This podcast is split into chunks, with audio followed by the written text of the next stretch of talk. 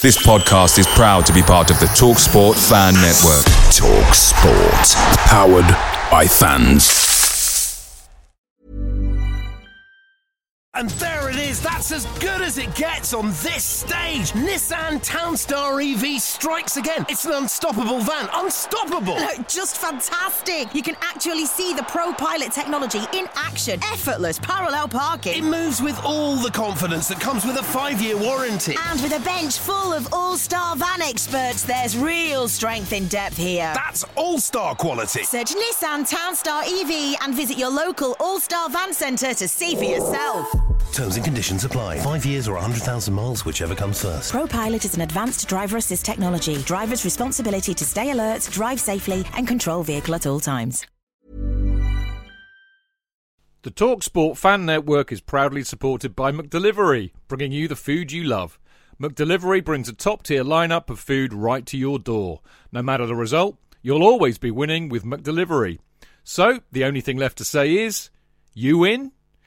Order now on the McDonald's app, and you can also get rewards points delivered too, so that ordering today means some tasty rewards for tomorrow.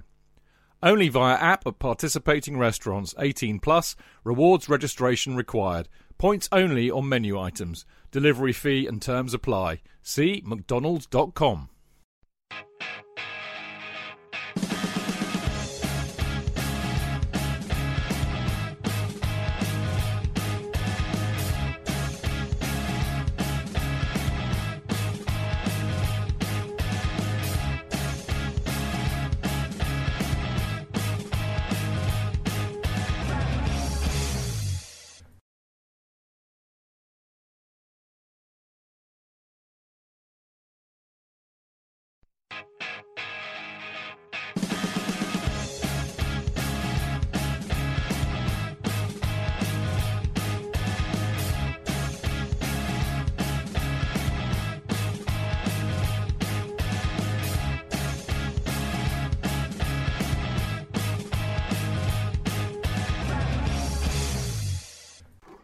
Welcome to the Chelsea Fancast, fueled by Guinness, powered by Celery, the show that is in seventh heaven.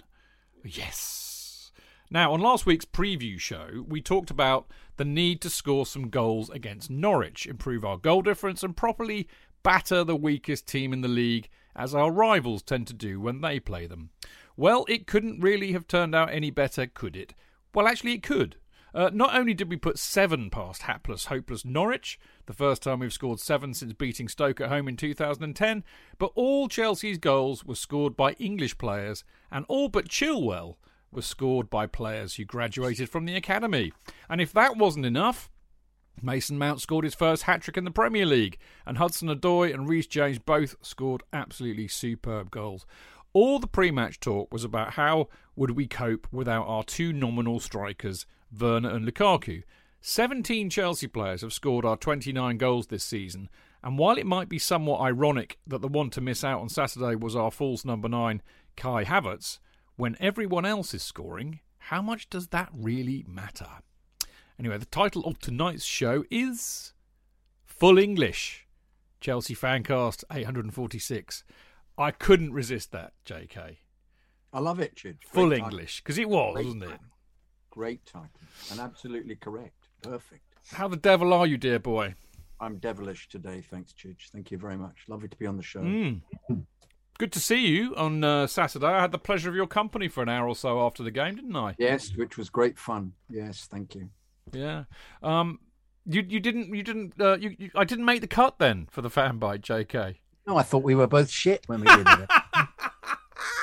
to be frank, so uh, I thought, uh, fuck it, I'll just put the beginning of it on it. In fact, I like the uh, the four second fan bite. I thought that was really right, quite fun actually. Just you and me grinning about Mason Mount with a picture of him before that, uh, before the steward came down to throw us out, which was about to happen. Yeah. happen. Um, and uh, yeah, yes. I know. Well, it was quite funny. I, I roared with laughter that I'd been cut out, um, and uh, it was very kind of you to say that we were shit because I think actually it was I was rubbish. I was very No, no, hungover. no. I didn't help you very much. I should have. I should have asked you the right kind of question. No, I It didn't know. help that there were too many fans around. But now you know that's my welcome to my world. No, You know, you're much better. We keep we keep we all know, keep telling you you're do it on much. own, yeah, I you make it into something that none of us can actually even get close to doing. Uh, anyway, who have we got on the show tonight? J.K. Well, I, I just won't. I won't. You know, I won't be euphoric about them. They're just excellent. Um, uh, we have, of course, the uh, the terrific Martin Wickham, who always uh, always comes up with a with a, a witty response to everything. Very uh, very lovely to have him on the show, and of course that wonderful um, that wonderful uh, um, journalist from uh, Football.London, Mr. Sam Inkersole. Looking forward to being with him for the full three and a, three and a half hours. Yes, we don't normally get the pleasure of the Football London Boys Company for two hours unless they've done something really terrible, and then this is their punishment. I think. Sam, lovely to see you. You all right? You've had a bit of computer problems. Yeah, hopefully you can hear me okay. Yeah, um, I'm still having a few computer issues, but hopefully it will hold out for the next two hours or whatever. Uh, thank you very much. As always, though, good to see you all. Um, thanks very much, as always, for having me on. Always a pleasure. Always lovely to see you. And Martin can lend you some string if your computer gets a bit knack later on. Uh, Martin, uh, not only is it always lovely to see you, obviously, but particularly tonight because you've been a, a super sub in for uh, the Housewives' Choice. Uh, talking of knack, uh, Clayton still got back knack. So brilliant for you to, at the last minute, say, yes, I'll turn up. So lovely to see you. Uh, no problem. Cheers. Thanks for having me, and hopefully Clayton gets better soon because it didn't sound yeah, pleasant. poor chap. Absolutely, poor Clay. Yeah, absolutely. Best wishes to Clayton. No doubt he'll be listening to this. So, uh, yeah, mate, you know, keep taking the uh, paracetamol and the Voltarol and lots of ice is what I would recommend and get better soon because we miss you.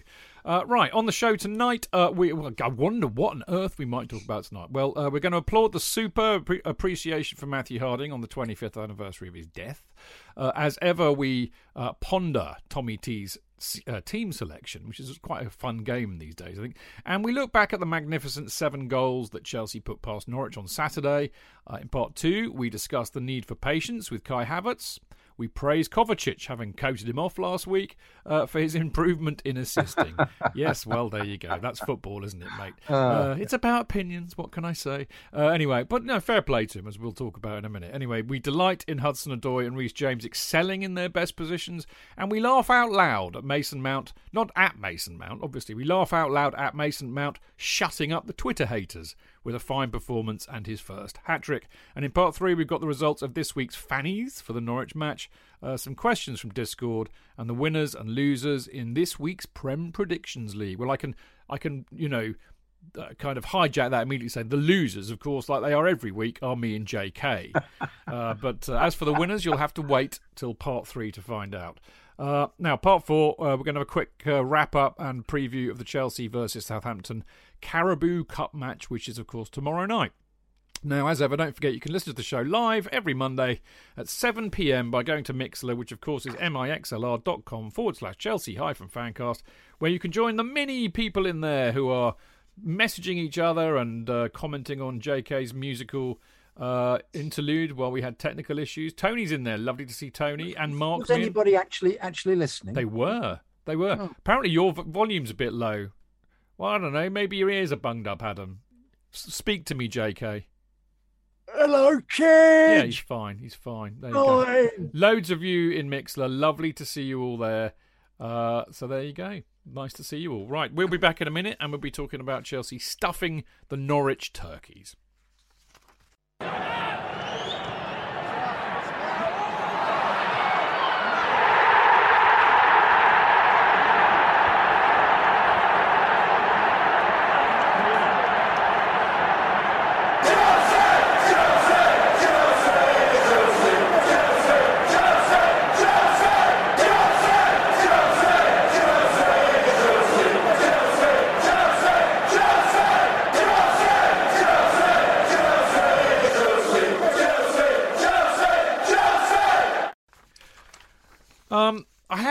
Good, good, what, good what? things, First of all, canaries, not turkeys. Well, yeah, but Bernard Matthews, mate.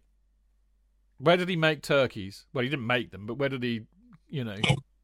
Okay, well, it's just a moot point. I just thought Bernard can- Matthews turkeys Okay. are from Norfolk. Yeah, Where all is- right, all right, all Yeah. right, but it's a bit, you know, it's not Christmas yet, so it's a bit confusing just because they're canaries. Anyway, the other thing is pronunciation of carabao. Caribou, you always say Carabao. carabao. Yeah, but I call it Caribou because it's after a Pixies song called Caribou.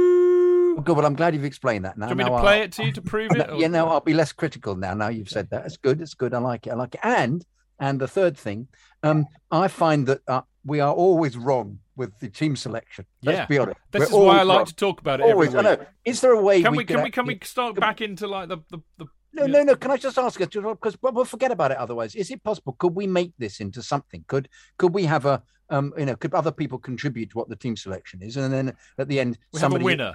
They on can win mix say, "I got it right." Yeah, I'd like that. Everybody has Could to do do one. I, I Yeah. do.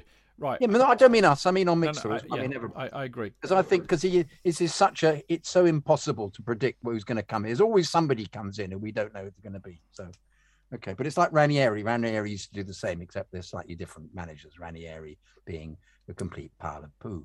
Anyway, um, um, let's uh, let's um, let's start. Thank you. Thank you so much. Right, welcome back. This is Chidge. Uh, and uh, I was going to say, before we start talking about the football, I really, really must uh, talk about uh, what a fantastic, a fantastic weekend, actually. Um, I mean, I went out to a gig, as you all know, uh, on Friday night. Uh, saw Tom Robinson Band play with uh, uh, Mark Meehan, the lovely Mark Meehan, and the delightful Marco Worrall, and a few other new people that I've, I haven't, haven't met before Tony and Jez and Dens. And of course, Ramsey was there, and Paul Hay and Martin. Loads of people there. It was brilliant, and got absolutely battered, and woke up uh, feeling absolutely terrible the next morning, which I kind of deserve. Staying in the Ibis Hotel, which I've never done before, up on the 12th floor, had a brilliant view of Stamford Bridge, which was a lovely thing to wake up to. Um, but it was just a brilliant weekend all round. You know, then the football saw loads of lovely people at the football. Saw Rick Glanvill, got my, my book from Tim Rolls' new book from Tim. A few Americans turned up to get tickets in the pub and even rounded it off after watch. I mean, there's nothing better than watching your team stuff somebody seven 0 I mean, it's just delightful. And then I and I capped it all off by seeing J.K. Um, and uh, did a fan bite with him, which he subsequently cut out because I was rubbish, as we know from the intro. But it didn't make any difference to my day. I had such a brilliant, proper Chelsea. I cannot tell you, people. How lucky we all are that we get to do this every other week and just spend the weekend with great people that you've known for years and years and years, all surrounded by the football. It's uh, restored my faith in human nature. But there you go. Um, something else which restored my faith in human nature actually was the wonderful way that the club and the supporters gave due deference and respect to Matthew Harding and the 25th anniversary of his passing this weekend. As Sam knows, I did a piece on it which got a lot of love, which I was very pleased to say. But uh, the banner on Saturday and the little video beforehand was was really lovely. Sam, I'll give you first dibs on this because you're kind of you've got a more of an outsider's perspective in a way. But what did you think of it? Yeah, well, I mean, for me, as I said on the on podcast I've been on with, with you all before, um, I'm still getting to to learn about Chelsea and learn about the club and learn about the history of the club. And and this Matthew Harding is a very important part of the of the history. I, I spoke to you about headlining um, your piece that you that you sent that you sent me um, because I wanted to do it justice because I know it was an emotional subject, an emotive subject. Um, and yeah, so I just and the, what, what I ended up falling on was how he was almost the catalyst for the Roman Abramovich era that arrived in 2003. Um, before then, it was like there was it was you could you could call it the Matthew Harding era. I know obviously Ken Bates was there as well, but yeah, the way that the club marked it was was very good. Um, the video say that helped seeing seeing his son on there. Um, for me, as I said, it's still I'm still learning about the club and learning the history of Chelsea, so it's good for me. Um, to, to, to, to, help me get to know the club a little bit better. Um, and yeah, it was all just very tasteful, which I think was good. Um, and yeah, but I mean, I can't really comment too much on this because I say I'm not a Chelsea supporter, so I'm very far out on on on Matthew Harding. Also, I know of him, but I'm more than happy to pass over now to Jonathan, Jonathan or, or, or Martin because I'm sure they probably have much more interesting things to say than I can on on the great Matthew Harding. Well, no, I, I still think it was interesting to get your view, actually, Sam, because it would have been new to you. Because I mean, to be fair to Dave, J.K., you know, he does a does the as he likes to call it, the Matthew banner. Uh, obviously, on the nearest match to Matthew's passing, but I just Yeah. thought the whole thing was beautifully done. I mean, I, I, Marco wrote a brilliant article the other week in CFC UK, and I agree with him. It's a shame we didn't have a minute's silence, but maybe that's the modern thing, isn't it? But it was beautifully respected, I thought.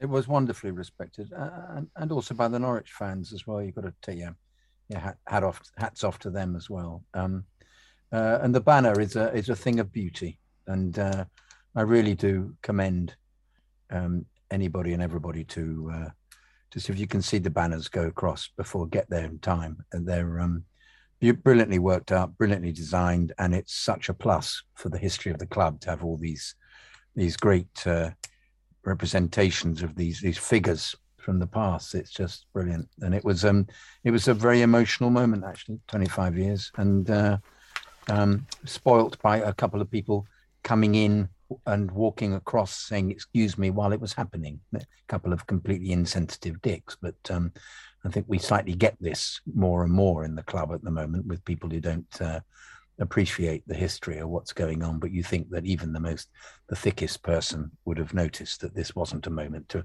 be finding his seat. But um, indeed it was. So, uh, so we were not, we were not happy.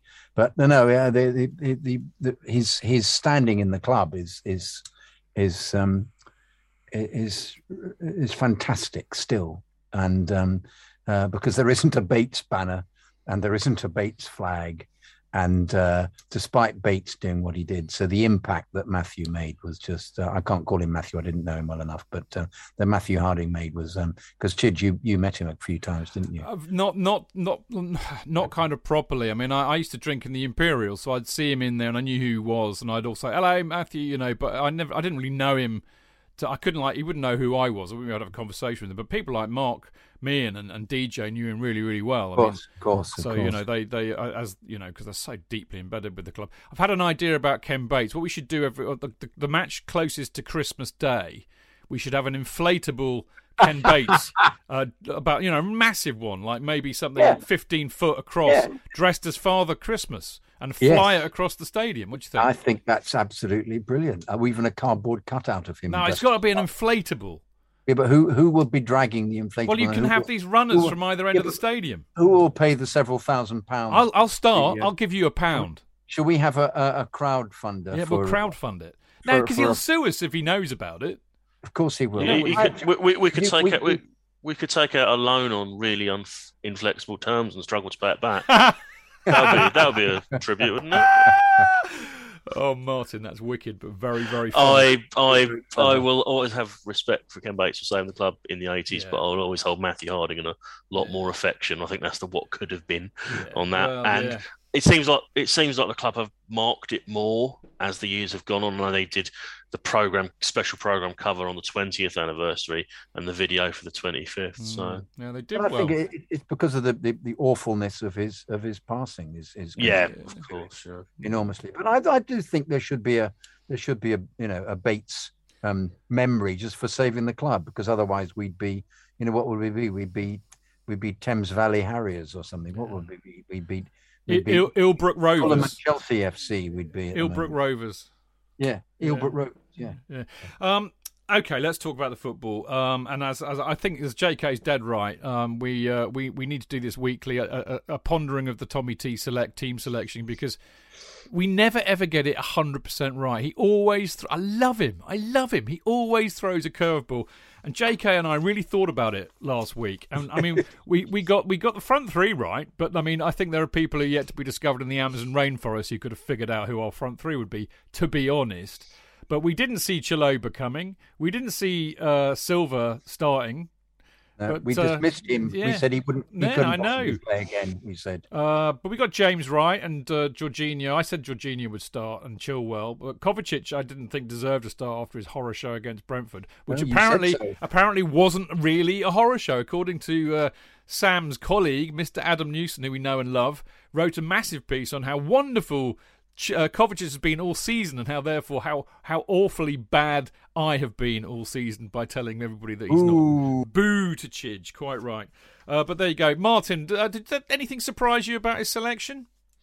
Um, possibly Chalobah. Um, maybe I maybe Hudson Odoi. I mean, I'll, I'll be honest. I've not. I've learnt not to think too deeply about team selections at the ah. moment because it's it's just There's an no absolute. point with Tuchel. There's no point. It's a complete head fuck. He could have played Malang Sarr in you know centre forward and it wouldn't have shocked me.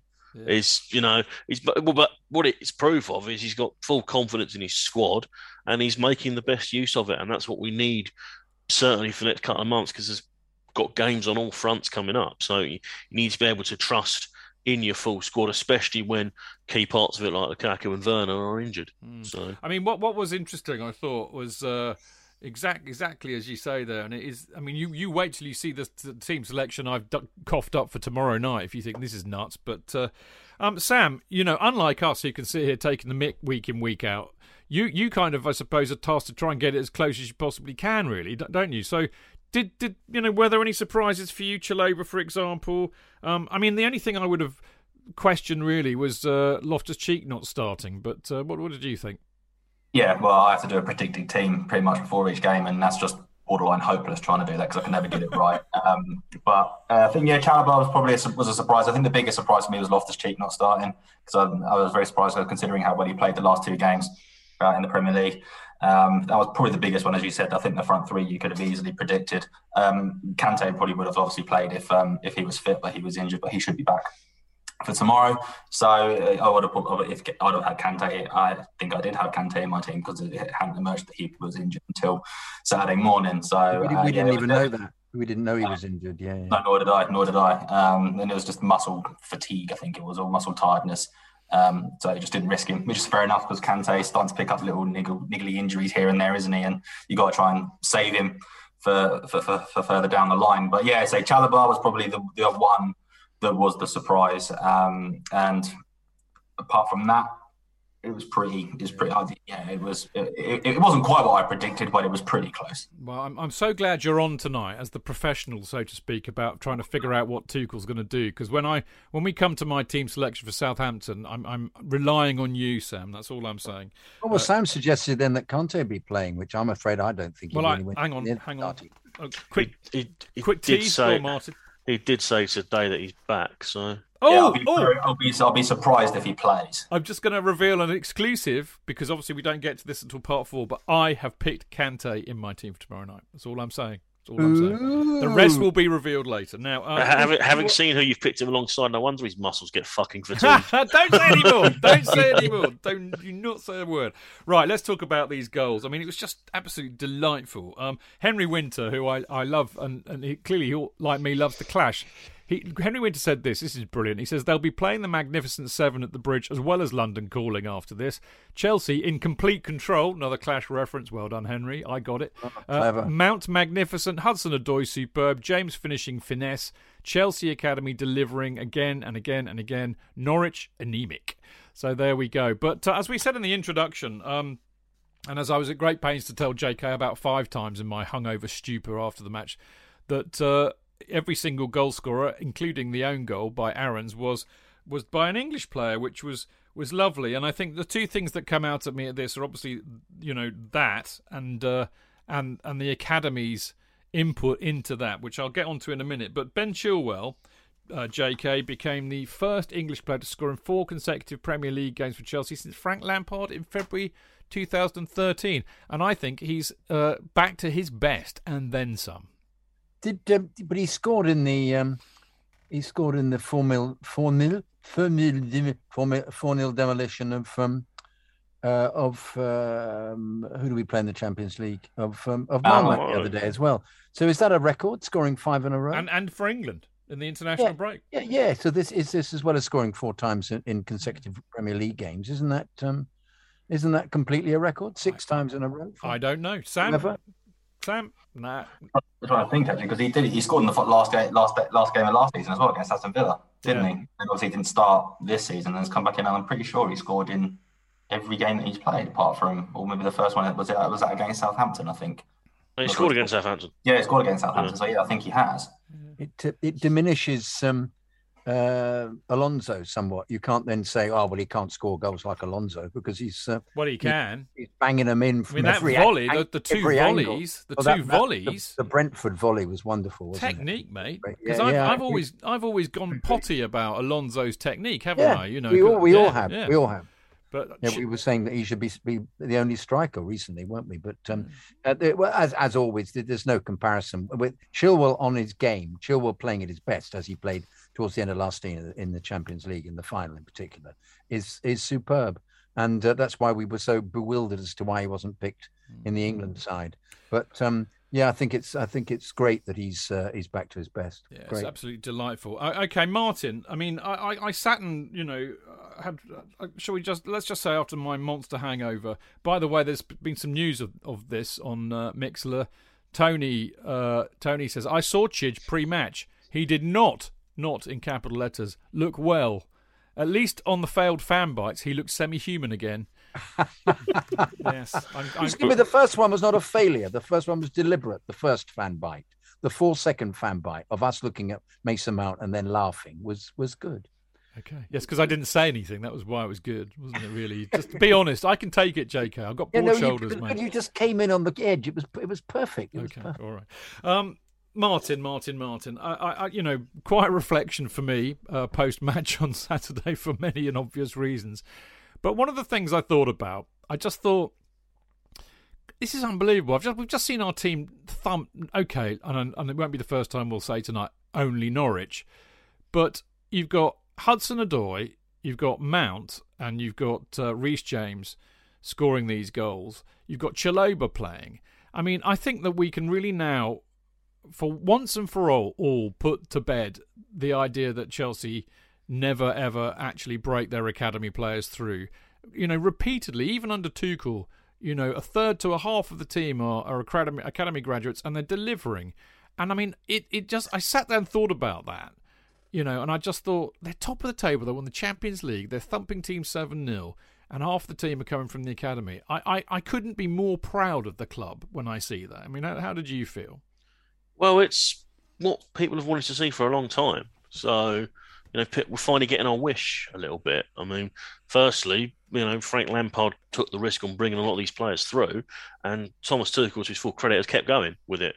Um, if you're good enough, you get in. He hasn't resorted completely to, you know, filling the squad with overpriced players. I mean, the fact that Zappacosta's still out on loan, we can't get rid of him, but they've not come back in. They've pretty much been replaced by academy products all the way through. And yeah, it's there will always be more of a connection for uh, match going fans, I believe, and the same not just for Chelsea. I think this is for every club.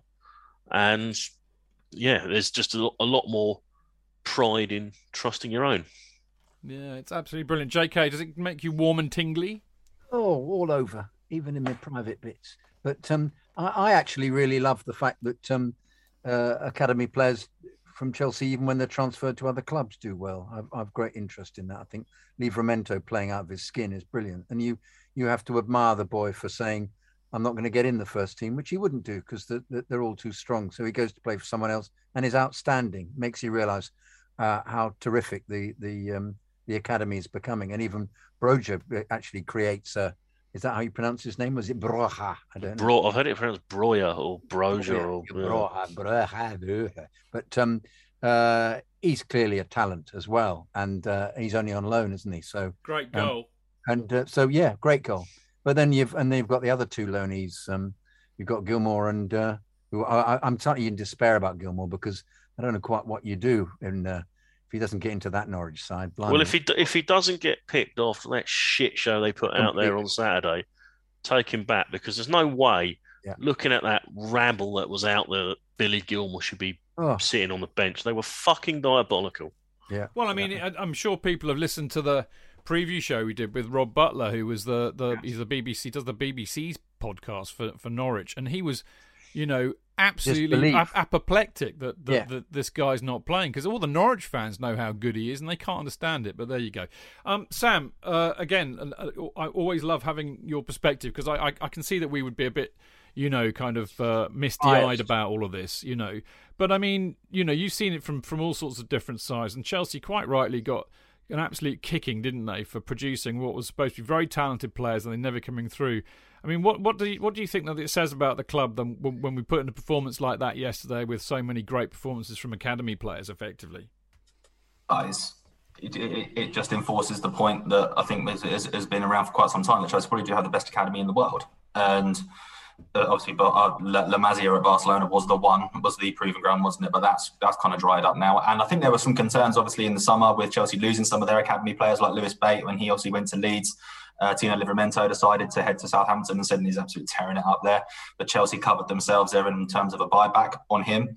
Um, so yeah, it, it, I mean, I, it, it was good for me to see it as well because I mean, Reece James, I'm, very high on Reece James, have been for some time. Obviously, you've got to be high on Mason Mount as a quality player, and he's just now established himself as well. He's fully filling an international now and an elite, elite level Premier League player playing in an elite Premier League club. So, yeah, it was good to see because um, I know Chelsea have obviously got lots of stick was lots of stick for yeah not picking academy players or not fielding fielding an entirely um, foreign eleven, no British players in an eleven.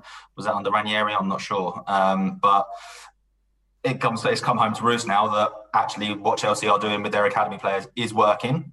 Um, if they're good enough, they will play.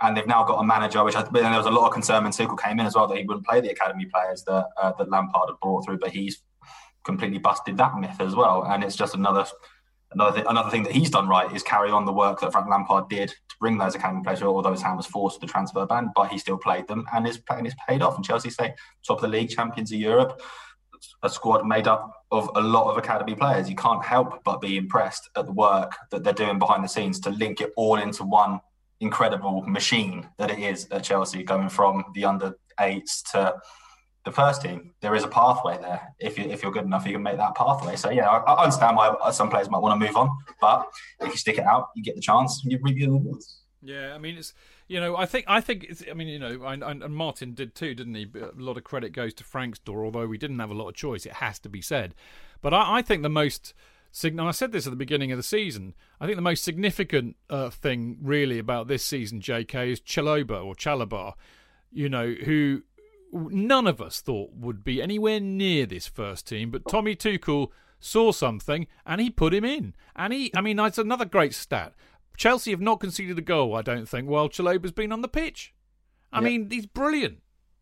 To be, to be fair, though, I don't think it was a question of none of us predicting it. It was because he'd he'd uh, disappeared below the radar, going off to Lille, haven't he? So we didn't know how he'd played, and. Uh, and but I he wasn't. I don't think any of us thought he was going to be the next cab off the rank, and we're like ag- agitating no, but once, for it. Once again, he was an unknown, wasn't he? Clearly, he, I mean, the, to me, the, the, the more significant one is um, um, is Loftus Cheek, who um, uh, was absolutely shite for Fulham last year. Yeah. And I was I was chatting to a Fulham fan this afternoon. He was saying he doesn't get it. He doesn't. He didn't see any of that that he watched. He watched uh, um, Cheek's brilliant run down for the seventh goal, um, where he just uh, uh, uh received the ball in his own half. For goodness' sake, just outside the penalty area, runs the length of the field, delivers a, an inch perfect pass to Mason Mount. It's a goal. He didn't see any of that at Fulham. He wasn't interested at Fulham. And it makes you actually wonder whether Gilmour suffers from the same thing. He actually feels I'm not really going to do much in this environment, which I feel is the is the reason that, that Cheek didn't perform well. It wasn't that he wasn't any good. He just psychologically didn't feel that he, he was he was dealing with the environment he was in. But you know, Tuchel obviously has this ability to inspire, and they all want to play for him. They want to impress him. You know, an example I think we've to remember was was um, um, uh, Ba um, at Porto, clearly rushing up to when he was a substitute, rushing up to Tuchel at the end of the game, saying, "Hello, it's me. Look, I'm going to be playing with you next season," because they all want they all want to impress him. And uh, and in a sense, um, if if Chalobah impressed in training, which he did, it's no surprise to me that he's picked him. So in a in a sense, it's it's not it's not that we should reward Tuchel because he's using the the academy players. It's that they're up for it and they're really keen to impress him. And it's no, it's not difficult for him to put them in if they're playing out of their skins. But Chalobah has been, I mean, to go further with it, he's play, been playing out of his skin. And I was I was intrigued just to see why. I presume he just rested Christensen, but Christensen's been playing out of his skin. So you've got all these defenders who are absolutely first class. I mean, one, one of the things that I really liked uh, uh, that Tuchel said over the weekend, I'm sure I saw it in Football London actually quoted a one of the boys tweeted it out, but his view on these academy players is that is just the way that they've been brought up. I, I, mean, I don't mean like kids, but the way that they've been brought on as professional footballers and their attitude and their desire and hunger to play for Chelsea and they, their understanding of what it means to play for the club. He, yeah. He's absolutely bowled over by that, and I think that maybe that's why he's bought into it to the degree, to the degree that he has. Um, right, going back to the point I made on Friday when I was whinnying on saying we really need to batter this lot because we need to sort our goal difference out because come the end of the season, it might actually make a difference. I have a suspicion that this league title will be very uh, very tight contest this year. Nobody's going to run away with it, in my humble opinion. So, you know, we needed to start battering teams like City and Liverpool do frequently to very, very poor sides. And the and Well, the, like Man U. Yes, indeed. That was God bloody hell, Martin. I I laughed my head off watching that. That was so funny yesterday. Oh, and yet, dear. They, What? they got they got to five and they didn't press on. Yeah, I know. I found very Mugs. peculiar. They could have scored They double were figures. mugs. They, They absolutely right.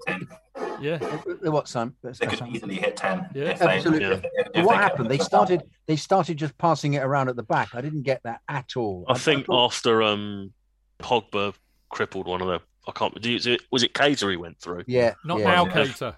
They kind of, they kind of very good. And they kind of um stood back after that, didn't they? And for Yeah. me, that I would have thought that'd be motivation to stick ten on them, but Yeah. maybe they just thought it's not worth Well, risking it- another injury. It, it was brilliant, and the reality is, as we know, uh, City and Liverpool do often beat a lot of very poor teams by quite a lot of goals, and we historically recently haven't. But uh, just to give you an idea of what that meant, uh, now okay, this is before uh, Liverpool put five past United, but.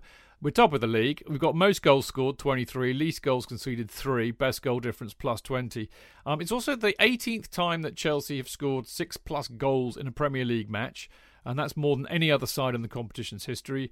And uh, our biggest top flight wins are 8 0 against Wigan in 2010, 8 0 against Villa in 2012.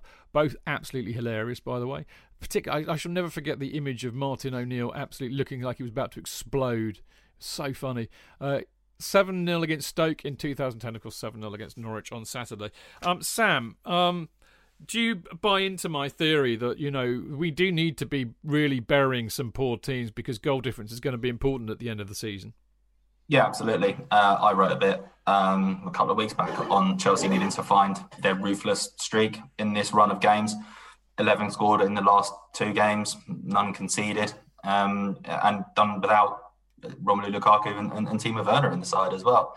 Um, so yeah, it's all they did. They did need to start giving giving the team a hiding. There was times we expected it, I think, last season, but it never quite arrived because Chelsea couldn't put the ball in the back of the net too often. Um, under Tuchel last season, they just did enough to get through because they weren't conceding goals. They only needed one to to win games. Now, the they're, I mean, as I said, Norwich were abysmal. Um, I didn't think I'd see a worse team than Malmo this season, and then Norwich came along at the weekend and were worse by a long shot. But yeah, it was, it, it's very encouraging that everyone Chelsea have got 17 different goal scorers this season as well, so everyone's chipping in. The goals are coming from all over the pitch. I think they've got the highest scoring defence in the um, in, in in the league in terms of goals scored. Obviously, Chilwell's helping out with that with all of his goals. Um, and as I say, without Lukaku in the side, I know people say that Lukaku might have been a flat track bully if he played at that. If he played against Nor- Norwich at the weekend, and Chelsea probably could have hit double figures. I think so. It was very, very, very impressive. Um, it all clicked into gear, and it bodes well going forward because there's, if there was one thing that was perhaps that was a mark against Chelsea, especially last season, it was they didn't score enough goals. Now they're putting that to rights. Um, they've had a favourable run of fixtures to do it, but you're going to beat what what's in front of you, and they've done it incredibly handsomely in the last two games. And now, who's it? Southampton, then Newcastle and Burnley on the horizon. So there's a chance for, for, for even more goals for Chelsea. So if get, get Lukaku fit, then he could have a field day. Well, let's hope so. I mean, the one worry, as I did say, I mean, we'll talk about him in part two, but it was a it was a shame Havertz didn't get on the score sheet as nominally he's our striker. But J.K., one of the things that I was really impressed about those goals on Saturday with a number of them that came from wide positions. So if you think about it, I mean, Mounts obviously was central because he he, wallop, he great to see somebody shoot from outside the box and score. But the attack came down the middle. Uh, sorry, the, the the the left.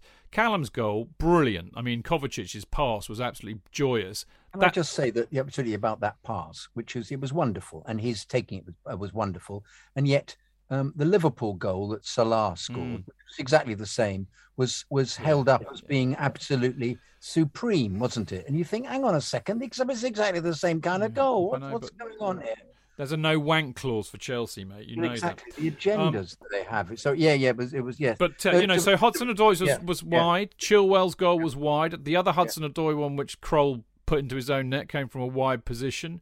And Reece James's came from a wide position. So I think the point that I'm trying to make is that we moan and get quite irated about, or, or irate even, about the fact that Chelsea try and p- play through the middle, short pass, sideways, sideways, sideways. And actually, the way to really beat some of these teams is to attack down down the, the you know down the wide areas, and that's what they did. And I I, I haven't seen Chelsea do that a lot under Tuchel, so I'm wondering if maybe he had to th- think about that. Particularly as we you know we didn't have that target man again. So maybe there wasn't that that urgency to get it to Lukaku. It was just like, well, let's just attack, and if the space is down the left or the right, that's where we're going to go, and then we'll just figure it out from there. I'm sorry to disagree with you completely, Chidge, but um, I think that that's what we do all the time, which is we try and get the ball wide. And it just is that they were so desperately inept. I mean, that poor they boy, couldn't stop us. They, they, couldn't stop us. Yeah. That poor boy on the left hand side was was taken off at half time because Odoi was uh, he was um, he was completely in Odoi's pocket. I mean, he just skinned him. Well, if, if, if ever you wanted to improve the confidence of Odoi, Odoi taking people on, which he and skinning them, which he used to do all the time in the uh, academy is is that was perfectly made for him because he was rampant, and that's how you want to see him play. And uh, um, and and if he, weirdly enough, we were talking about the fact that he'd had six assists with Havertz, so we were looking forward to to the Odoi Havertz combination. But in actual fact, he um, uh, he provided a lot of interesting of, of, of creative moments. Um, so no, I would I would I would disagree with you slightly. I think I think that we're always trying to get the ball wide. It's just that uh, the fullbacks, opposition fullbacks and midfield are that much more normally that much more um, efficient at breaking it down. So therefore, we have to do intricate passes or not get the centre across. But I, I, I, I, I think that is the aim. I don't think it was a specific Tuchel way of playing. I think, I mean, he was unbelievably animated for the first three goals. He, he, he seemed to find fault. What I love about Tuchel is we'll do a fantastic move, and I'm going, oh god, that was great, wasn't it? Tuchel down, down below me is going absolutely apeshit. Clearly, there's something completely wrong that we haven't noticed. That he wants to be ha- mostly it mostly appears to be. Mean, he had a great go at Odoi again. I think for not taking the fullback on. He, he, there are things he must just teach them in training or insist they do, and they come into a match and they're just a little bit reticent. And he's saying, "No, look, you're not doing what we agreed in training." So he's he's a he's a he's a, a bundle of of of gesticulation. Is uh, is Tuchel if he doesn't think anything is working? Then at the beginning, he was he was annoyed that we hadn't gone up gone one up immediately after that very first move. But um, um, I like that in a manager. I have to say, if he's not, you know, we're playing well and he's still not happy with the team, it's it's great because it it, it looks to his desire for, for, perfection in this environment. You know. I mean, the interesting thing before we, we go to part two, I should talk about Hudson Odoi because you know, Tuchel's very harsh on him, isn't he? It, it appears to be. But yeah. I remember when I interviewed Colin Pates for the Chelsea special. And of course, Colin Pates uh, was a teacher at Whitgift School where Hudson Odoi went. So effectively, Colin Pates coached him. And the, I mean, he told us a very funny story, which I can't remember all of now, but, um, you know, Hudson Odoi's got a lot of confidence in his own ability. He's quite a cheeky chappy. Uh, so I think, you know, I think he can take it. I don't think he's a, he's a sensitive type at all, but I think he's a kind of kid who needs to kick up the arse, you know, and you know, got to keep on him, you know. But he can take it. I, I don't think that's a problem at all. Uh, and uh, I, I, I think brilliant because if you've got uh, somebody like Tuchel managing Hudson Odoi, who has decided, okay, I think I know how to get the best out of you, and it's by, by keeping on you all the time because by doing that, I'm going to make you a better and better and better player. And I think occasionally in somebody's career, you've got to have that. Like Frank Lampard, I think, became the player he did. I mean, we all knew he worked really, really hard anyway and all the rest of it, but Mourinho just basically decided this kid's going to be the best player in the world, and I think I know how to make him that, and I know what to say to make that happen, and he did. And maybe we might have something like this with Tuchel and Hudson Odoi. We shall see, but it's an interesting thought, isn't it? Anyway, um, before we go, my usual plug for the wonderful, veritable, in fact, uh, CFC UK fanzine. Um, as you know, you can get a copy. Uh, in the uh, stall, which is opposite Fulham Broadway on a match day, or it's uh, you've got lots of sellers around Fulham Road, and of course sellers uh, when we play away as well. But if you can't do any of that, don't worry, you can still subscribe and get either a physical copy or a PDF sent to you by email. Uh, to do that, you need to basically uh, you can pay by PayPal for the for the you know the hard copies, hard cop, you know, the kind of proper copies. 16 quid if you're in the UK for 10 issues, or an individual one at 2 quid, and you send that to fanzine at cfcuk.net. Uh, if you're in Europe, it's 35 quid. If you're in the rest of the world, it's 45 quid. And the digital subscriptions uh, are £6 a season or £1 each. And as I said, you get a PDF, but you still need to, like, you know, send your details to fanzine at cfcuk.net. Right, we'll be back with part two in a minute.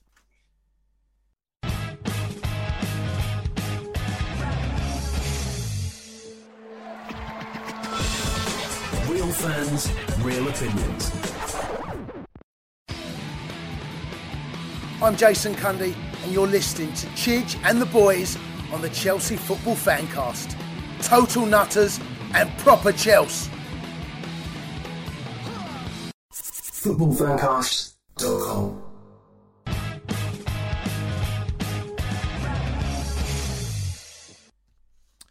Welcome back. This is the Chelsea Fancast, and uh, it's now for part two of the show where we uh, beat Norwich 7 0. And uh, we were basically loving the fact that uh, so many people had scored. It's all going great. I mean, okay, it was only Norwich, blah, blah, blah, blah, blah. But the one thing I did notice in dispatches was. Uh, the, the kind of irony, really, I suppose, that of the seven goals that were scored, not one of which was scored by a striker. And I've been making a big play recently at the fact that while I don't think Werner is a striker, I think he's a winger. Uh, I do think that actually Kai Havertz is a striker, a number nine, albeit a very, very modern version of one. Whereas Lukaku is an old school striker, a target man, blah, blah, blah, blah, blah. Um, so I, I, actually have a lot of faith in Havertz that he can play in that role, but I don't I don't think he played particularly well uh, on Saturday, which was a shame, really. I mean, obviously he didn't score, but I just think he needs patience, J.K. Don't you? Well, I didn't think he was as he fannied about a bit, but I I, I don't think he's as bad as you as you made out. Actually, I think. Um, uh, sorry, I'm disagreeing with you again today. Uh, when did tonight. I make out he was bad? Uh, when I saw you on um, on Saturday. That was for private consumption. I'm a bit confused. okay, so privately you think he's not very good, but on the No. fancast you think At the end of the match, when I was, you know, fuck, hung over, I, I, I was a bit kind of, you know, meh about him. But uh, I don't think that now. I don't think he had a bad performance. I think it was a shame he didn't score, and I just think he. He just wasn't on it, but I think that's the kind of player he is. You know, I, I mean, look. think Let, let- let me just explain. Let me just explain. Yeah, okay, Because okay. I don't mind that in Havertz, weirdly, because I don't think he's a lazy player.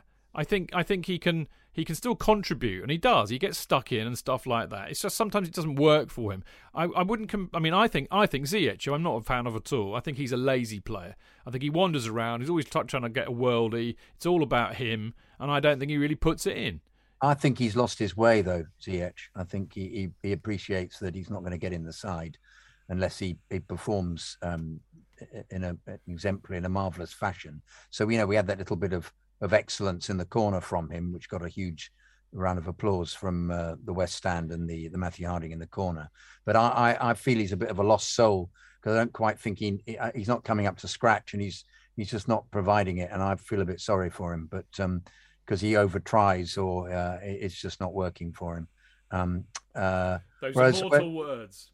yeah, those are great words. Whereas Havertz, um, uh, uh, there is the feel. I mean, Barney Ronay in the Guardian said he was like a, a, a Jane Austen character who hadn't quite quite found, found any of. That's brilliant. Which Yeah. one? Which one? I can't remember. Sergeant? Um, no, that's Hardy. I'm thinking of who was the who was the one in Pride and Prejudice? The the the the, the and Nor- that's, that's- this is um that's um that's um what you call it J- um, Jane Eyre in um that's what's her name that's um that's uh I'm, I'm confusing my characters here but um uh I know what you mean. There's a kind of sort of it's somebody who's lost his horse. He's not quite you know he's not quite he's not quite on top of it. But um but I know but he he I think he contributes a lot more than we let on. I I, I just think he's he's better playing as the as the the fake nine because he's got so much more um uh he's, he's got a plan. He's got an idea of where he's playing. If he's if you've got a striker he's not sure what his contribution is is he supposed to center is he supposed to score himself i don't i don't think he really knows what his role is and i actually felt he played better than he has all season in that position actually Okay, Martin, what say you? Um, yeah, I was a bit disappointed from him. I mean, he scored a lovely goal against Malmo, so I was hoping he'd continue that, but and he didn't look completely out of place. And as for Ziyech, well, he still had Tim Krul at full stretch at the end. That was a ridiculous shot. Um, yeah, I, I we're going to need him to be around and get used to that position for the next few weeks, I imagine. So, um, yeah, I think a bit of patience with him will be good. I think, and I think he'll he'll chip in, he'll contribute. I have no fears about that. Yeah, I mean, I think it's it's really hard. I actually feel for for Havertz a bit, uh, Sam, because he's had a, a a bizarre kind of induction into Chelsea, hasn't he? You know, coming into the club with COVID, getting COVID, being hugely rated by everybody who has an opinion on football as the next biggest thing, which will put a lot of pressure on a young man coming to a foreign country. So he has a pretty poor first season. Then he scores the winner in the Champions League and becomes an instant legend, obviously. Uh, it's a bizarre, it's a bizarre induction for him. But the reality is, he's still very young. He's clearly got oodles of talent. I really do think we just have to be really, really patient with him.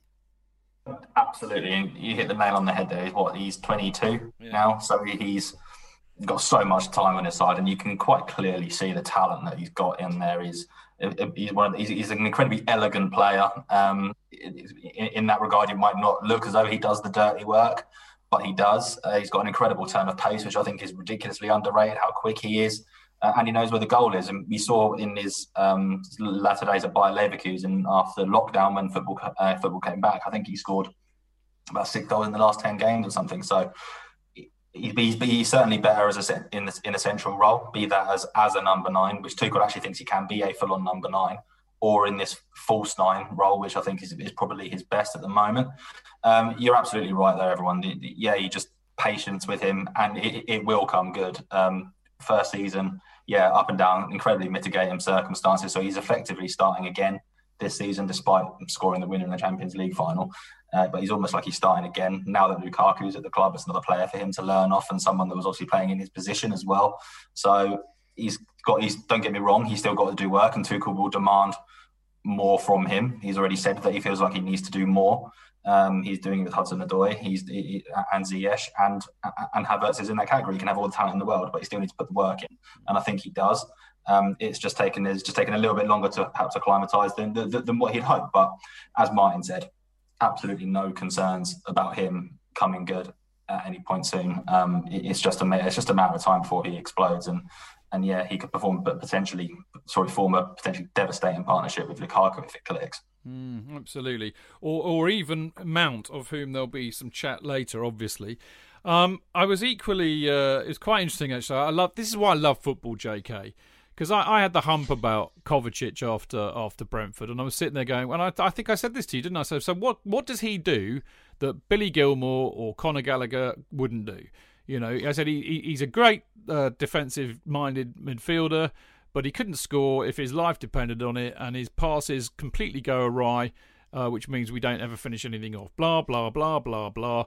And he was quite rightly hooked against Brentford. And then this week, he's a completely different bloody player. But not only that, and uh, Adam uh, made a really good point in the piece he wrote on Kovacic today that he's he's doing less uh, ball carrying, you know, up the pitch and releasing it quicker and more accurately. And his stats, uh, not that I ever take too much store by stats, are vastly improved. But he, he played really really well yesterday. I think I mean he was an, he's a he's a candidate for man of the match actually. But two great assists. That pass to Hudson Odoi, bloody hell, that was a Guinness moment on its own. I think, but. Uh, uh, maybe I maybe I was a bit too quick to judge. Well, no, I think he he, he gave the ball away all the time. Yeah, he did. He did against that was trouble. And they they started to attack. Well, they didn't the first half. They just booted the ball up the pitch. But um, subsequently, it, it, it was an example of um, uh, we we were all over him, and uh, we were in very good positions, and he didn't provide um, a pass that that that was on goal that should have should have been a goal scoring opportunity. Um, perhaps he had an off day. I mean, I, am I'm, I'm bemused actually that he's not carrying the ball much more out of defence because that appears to be one of his great skills is being surrounded by three players and bursting forwards and coming out with the ball and then setting an attack up. But um, perhaps it's that we're not used to him being in a position to feed the ball through to forwards. Perhaps he's getting further forward, and this is why we're seeing these these um, uh, these moments where he fails to to pass the ball through because um, Um, I thought that was his major strength was taking the ball out of midfield and then and then putting someone not putting someone in, but then distributing the ball. Um, so do you think that's a possibility, Chidge, that he's actually getting further forward and we're and, and he isn't actually threading the ball through the eye of a needle because defenses are pretty. I mean, Brentford's defense is pretty good. I mean, I was bemused to see Brentford played well again at the weekend and lost again to Leicester through a couple of uh, of sucker punches, really.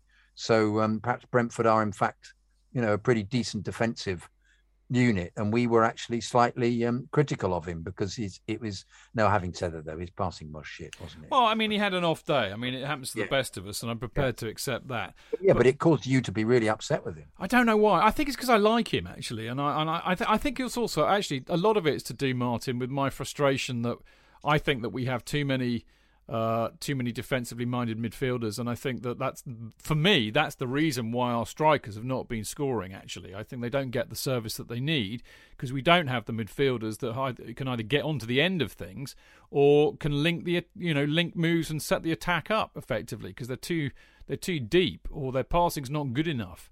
I mean, we all know that Kovacic couldn't shoot to save his life, but uh, he can. But we now know that he can do fantastic passes. So basically, Martin, they just they need to do more of that because it it looked good. Yeah, and it gives opposition defenses something else to think about as well. If you don't know if you can predict where the ball's going to go, who it's going to go to, it's easier to defend against. If the attack could be coming from any one of seven players. And you know, Rudiger went on a few rambles as well here. Let's he, not forget is, that. He is so on a on a spread bet in the dressing room to score a goal, isn't he? It is. I think if, if it happens, you're just going to see the, the entire team, the subs bench, the physios, the coaching staff, they're all just run on the pitch and bundle him because, yeah.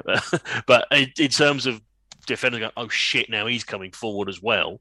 It's just giving them variance. And I mean, I I didn't really notice Kovacic been any more poor than other players were at Brentford, especially in the last bit where I think they just collectively shat themselves. But, um...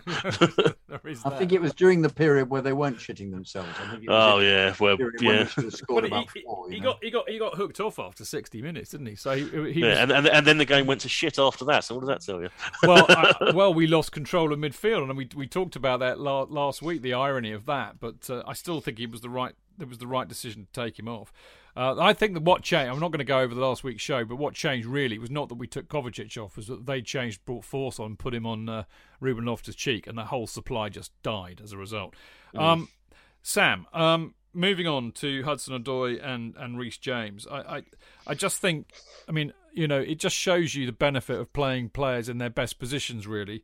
Um, I, I thought Hudson Odoi was absolutely superb. Um, against Norwich. I really, really do. That's that's the kind of Hudson Odoi that I want to see, and I just think that that Reece James is.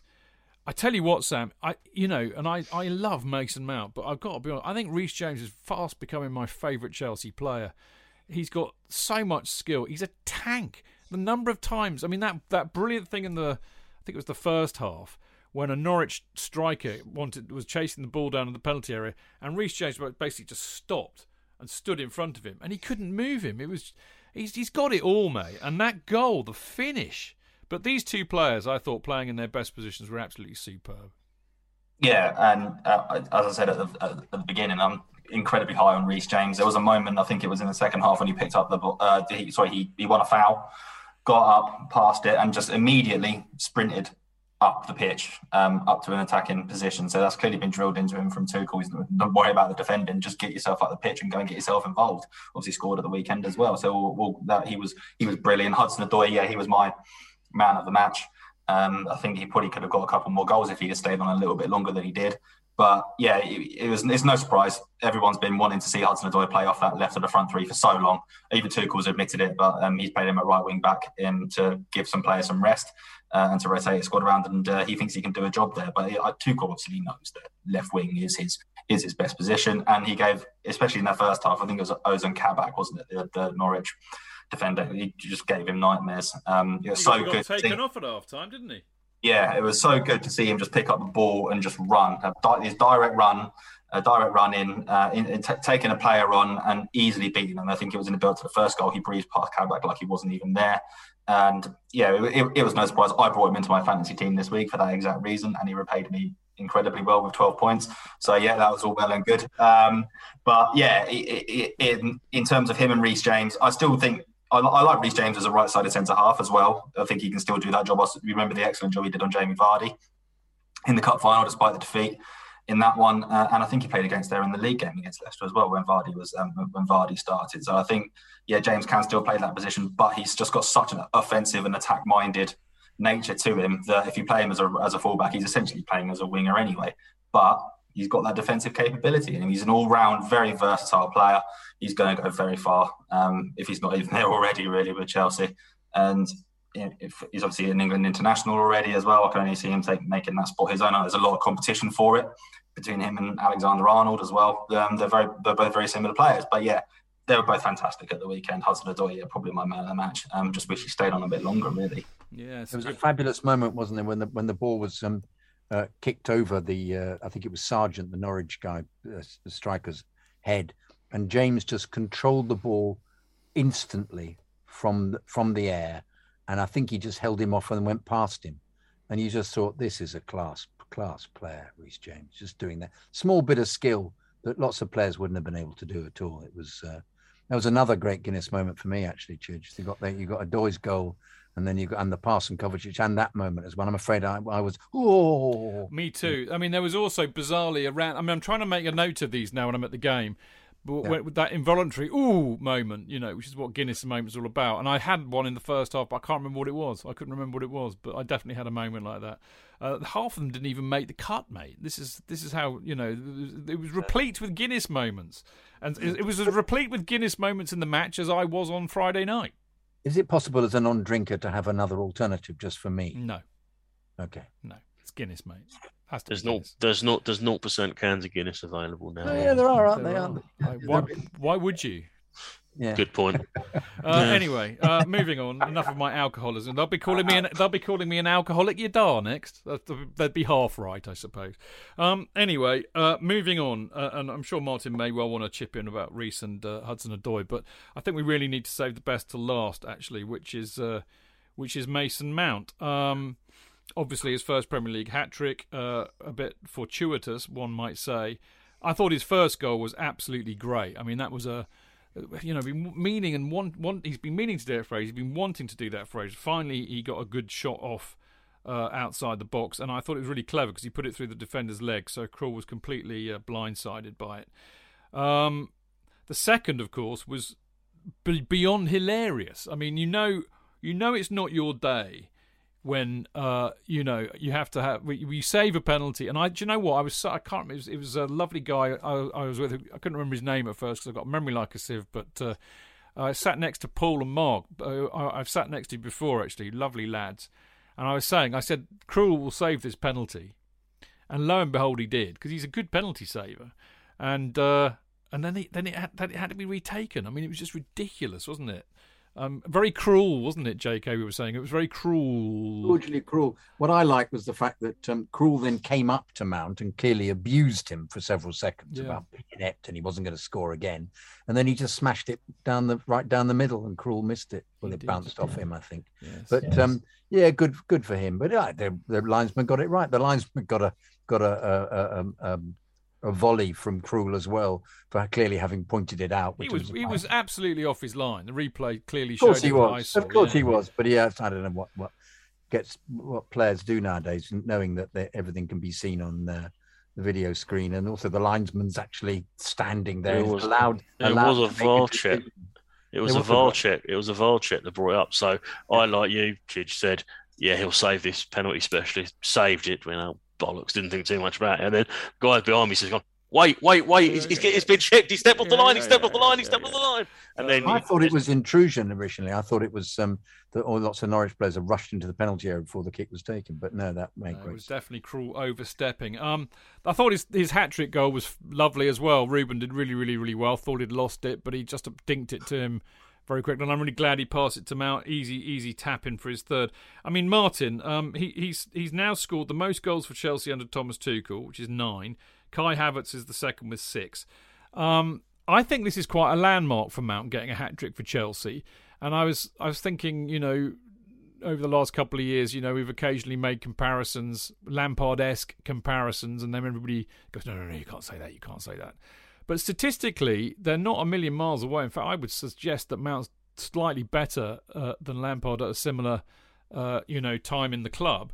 Um, but I think getting a hat trick is really, really important. You know, it being that Frank's the greatest mid, mid uh, uh goal scoring midfielder the world has ever seen, and we want Mount to be a great uh, goal scoring. I would still call him a midfielder. So, um, are the comparisons beginning to get more valid? I think we need to give it a little bit more time before that. No, but why, one, would we, why would we want to do that? You're still pissed. Um, I wish I one, was. but the, the one thing we said about Mason Mount, he needed to add goals to his game, and you know when he had a shot, keep it on target. You know, get into position, shoot, convert them into goals. It's the one. It was the one missing thing. And if this is the trigger now to give him a, a lot more confidence to you know try from the shots from the edge of the box, runs in, you know, following in things like that because the hat trick goal was basically following in when Loftus Cheek went on his run. So yeah, I mean, he he could get there. I mean, be bloody good to find out, wouldn't it? Yeah, it would be. It really, really would be. Of course, the best thing of all, Martin, was the fact that it shuts up all the uh, idiots on social media who have this unbelievably stupid hatred for Mount. Joe Cole made a point of it on BT as well, apparently. But it's uh, it was uh, as as is wont to say, you love to see it.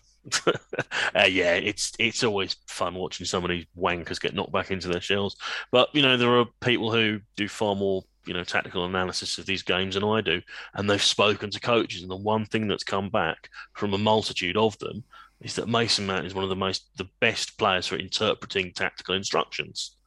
So when he's worked with Tuchel, Lampard, whoever he was with at Vitesse, I can't remember if it was Slutsky or someone else, but they were able to rely on him to take an instruction, act upon it, and interpret it, and you know do what the coach wants. And that's going to get you very far as a professional.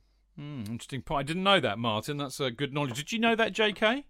Uh, no, I didn't actually. I did know that Tuchel had said that he thought he was a bit lighter, of and um, uh, whether he got slightly overweight after um, the uh, the the break, this the summer break, um, and felt that he was a lot quicker than he had been. And um, I, th- I, thought the proof of the pudding was was in the eating. There, I thought he was he was or, or the not eating. Very good. Very good.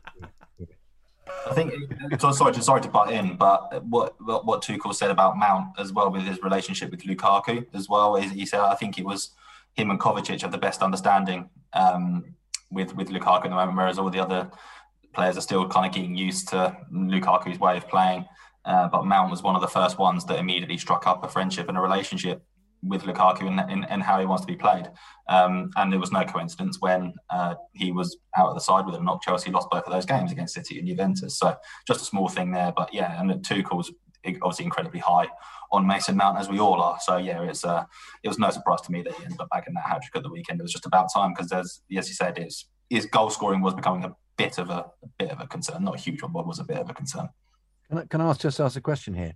Uh, given the fact that neither Jorginho nor Kovacic can actually shoot, um, should they ultimately be playing uh, in a kind of the best Tuchel team that we can come up with, given that you want goals to come from everywhere? What do we think? Anybody? Well, I, I, they offer. Thinking. No, Mark, you, you chimed, chimed up first. You go. Well, the first, the first thing I'd say, I think you have to have some sort of control you know, with link with the defense and the attack. And what's the one thing, man, you don't have a link with the defense and the attack? It was basically four blokes doing one thing and six doing the other. You need people in the middle who can bridge that gap. And I think that's what Jorginho, Kante, and Kovacic do. So yeah, I think there's a place for them. But I would like to. I mean, I've seen Jorginho and Kovacic both score screams in a Chelsea shirt. Admittedly, it's only one, and I think they were both against fucking Fulham, but they're, they're capable of it. I mean, I, I would agree almost entirely with Martin there, J.K. Um, I, I, I mean, you know, I think they're all fantastic players, whether it be Jorginho, Kante, or, or, or Kovacic. And I think what they do for the side is tremendously important. My only gripe is, is I do think that for one reason or another, legacy, call it what you will, we've ended up with too many defensively minded midfielders and not enough box to box stroke creative midfielders. I mean, you know, where we need another Fabregas. You could you could argue somebody who can make that incredible pass. So my gripe really is not with them. I, I just wouldn't play them all at the same time. I think you only need one of those players, and then you can put next to them either one or two more creative-minded midfield players. You know, I think this is why I've got so many hopes for Loftus Cheek being able to adopt that Indeed, role. that's why we didn't understand why Cheek didn't play against Norwich because we thought that they would be easy pickings. Instead of which he plays, he plays Jorginho and uh, and Kovacic together, the, which which which took us by surprise. and yet it? Kovacic was a candidate for man of the match and was very creative and made Yeah. two assists. So I'm gonna I'm gonna lob this hand grenade at Sam because he knows far more about this than we ever will. But I mean, can you can you kind of try and make some sense out of what we've been saying there, Sam? Because I mean, we managed to talk ourselves in and then talk ourselves out of it by the sounds of it. Sorry, probably I mute myself. I should learn how to work Zoom by now, shouldn't I? Um, I can understand it. Uh, I, if I see a midfield three of Jorginho, Kante, and Kovacic, for example, I'm kind of not sure. I'm, I'm struggling to see where the creativity comes from in that team sometimes. Uh, I think Loftus Cheek, how he's how he's come to the fore, I think he's going to get major, major minutes going forward. I say no, it's a surprise that he was benched at the weekend, but I think he's probably the, the, the box to box midfielder that Chelsea do have uh, at the moment there. So yeah, I can, but I can certainly see where you're coming from. If it was me, I well, I think if, if Kante's fit, Kante plays. Simple as that. Uh, and it's probably Jorginho alongside him because of, the, of his conductoring abilities, the way that he can keep Chelsea taking over, passing the ball, especially now that they're playing with wing backs, passing the ball wide and getting moves started out that way. So yeah, and then Kovacic would have to be the full guy unless you're playing three midfielders, and which is hard on Kovacic because I think he's had a good season so far. Um, but if it was if I was going to pick two midfielders in there, yeah, it would be Jorginho and Kante for me personally. So yeah, but I can absolutely see where you're coming from. Um, sorry, my, my laptop's gone off there. Um, yeah, I can't really add any more to that. I, know, I know you said you, want, you wanted you wanted to get a, a, a better opinion, but I probably haven't given you one. But I there. think Sorry. I think you you kind of answered it in a way, Sam, because it just shows you how difficult it is. Um, It's incredibly difficult. I don't, I Yeah. don't envy you of having to make that decision. It is. I mean, I just think maybe a few more horses for courses when we're playing somebody who we know are going to be shit. You don't need two defensively minded midfielders. You need somebody who can unlock the door. And I think actually the funny thing is we were talking about this a lot before we thumped Norwich 7 0, but we were talking about it in terms of the thing that Chelsea and actually a lot of teams find difficult is to break a team who defends with 10 men behind the ball down. And actually, that's when you need creative players who can unpick a defence. And that's why I think Loftus Cheek comes into that in a way that Kante, bless him, or, or even Kovacic wouldn't do. And then, of course, Kovacic plays brilliantly on Saturday. But there you go.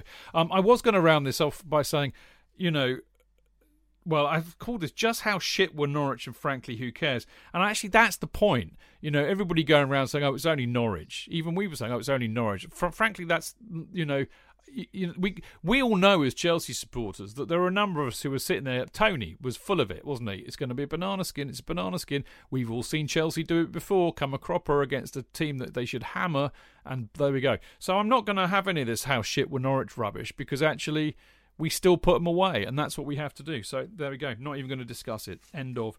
Um, right, quick sh- shout out for the Chelsea Supporters Trust, uh, which of course uh, we, I think we're in election mode at the moment. I don't think they've been. I don't think the election or the votes have been counted yet. But anyway, um, join the Supporters Trust for five quid to become a member, which means you can uh, get a vote in the AGM. You can come to meetings. And you can get your voice heard by the club on all the important issues like the European Super League back in February, the ticket prices, kick-off times, the the virtual waiting room, and the loyalty point system. Martin, discuss. Well, thankfully, I'm on an away season ticket, so I've not had some of the absolute fast that people have endured trying to get Leicester and Newcastle tickets. They have my utmost sympathy. It's an absolutely joke, and I think my name was Barry last week after they fucked up that um, vote. It's appalling, and you know, I don't. I'm not an IT project manager, but I do work in IT, and I know something is seriously amiss. Well, it's it's a shambles, mate. That's that's Yeah. what it is. But uh, Well, it's, it's a shambles, and people are, you know, was it they get they were getting it sounded like they were getting to the payment stage and then getting kicked off the bloody system, which is absolutely fucking appalling. Well, there you go. There'll be there's, been a lot of griping about it. There'll be a lot of moaning about it. And as I said, uh, it, a, a good time, I think, therefore, to be joining the Chelsea Supporters Trust. Right now, we're going to have a quick break, and when we come back, it's time for the Fannies results. We've got a couple of questions from Discord, and uh, we've got the uh, winners and losers in the Prem Predictions League. We'll be back. Away days are great, but there's nothing quite like playing at home. The same goes for McDonald's. Maximise your home ground advantage with McDelivery. You in? Order now on the McDonald's app. At participating restaurants, 18 plus, serving times, delivery fee and terms apply. See mcdonalds.com. When you follow a big team like Chelsea, one of the most frustrating things is not being able to get a ticket for the match, especially when it's away and not live on TV in the UK. What can you do? Get updates from your mates? Follow online commentary? Listen to the radio? Let's face it, it's not the same as actually watching the match live, is it? NordVPN have the solution to every football supporter's matchday problems when they can't watch the match live. NordVPN allows us to watch any match, even if it's not on live TV here. With just one click, they switch your virtual location to a country which is showing the match, and they act as your cyber bodyguard whilst online, protecting your personal data and sensitive info like card details and passwords. It's only the price of a cup of coffee per month, and you can use your account across six devices. It's a bargain. To get the best discount off your NordVPN plan, go to nordvpn.com forward slash Chelsea Fancast. There's no risk with Nord's 30 day money back guarantee, and you'll help support the Chelsea Fancast. The link is in the podcast episode description box. A sec.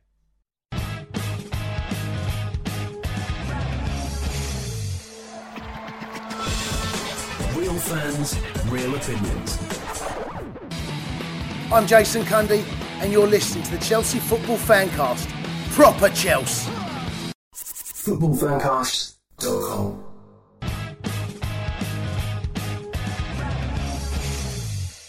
Welcome back. This is the Chelsea Fancast. We're now into part three, and of course, I am Stamford Chidge, and I'm joined by the ebullient Mr. Jonathan Kidd. Thank you, thank you. Uh, effervescent as well. Effervescent, even ever, ever ready, ever ready. Like a battery. Yeah, like a battery.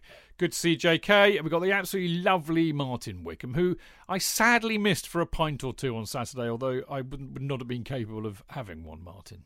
I think you'd have managed. I think you'd have forced one down. Mate, I didn't dare because I had had to drive, and I just thought my Oh, blood God. alcohol levels so high from the night before. Probably Oh. not a good thing. Yeah, no, fair enough. I mean, the one thing you must clarify here: um, Tom Robinson Band is not the same as another similar-sounding right winger. Just for clarification for anyone who isn't No, old wasn't, enough to. wasn't, wasn't the Tommy Robinson band. yeah, I know that's a completely different setup.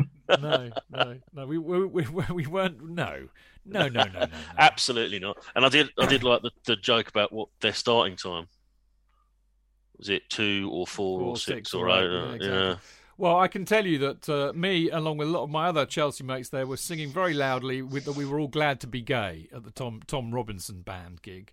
So there we go. I think that t- tells you about they're about as diametrically opposed as you could possibly be.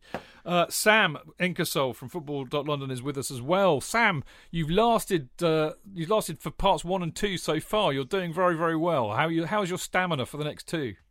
Oh, I'll be fine. I'll be fine. I've got a, I've got a pint of blackcurrant squash here to keep me going through the last bit. And uh, yeah, thank you as again as I always say. Thank you very much for having me on. Then. I think it was the laptop we're more concerned about. Yeah. Oh yeah, and my squeaky office chair. I do apologise if there are some errant noises, and I can assure you it is my It's- it is my office chair. It's all good, Sam. Always lovely to have you on the show, as you well know. Right now, it's time for the uh, results of the Fannies, which, of course, I put up last night.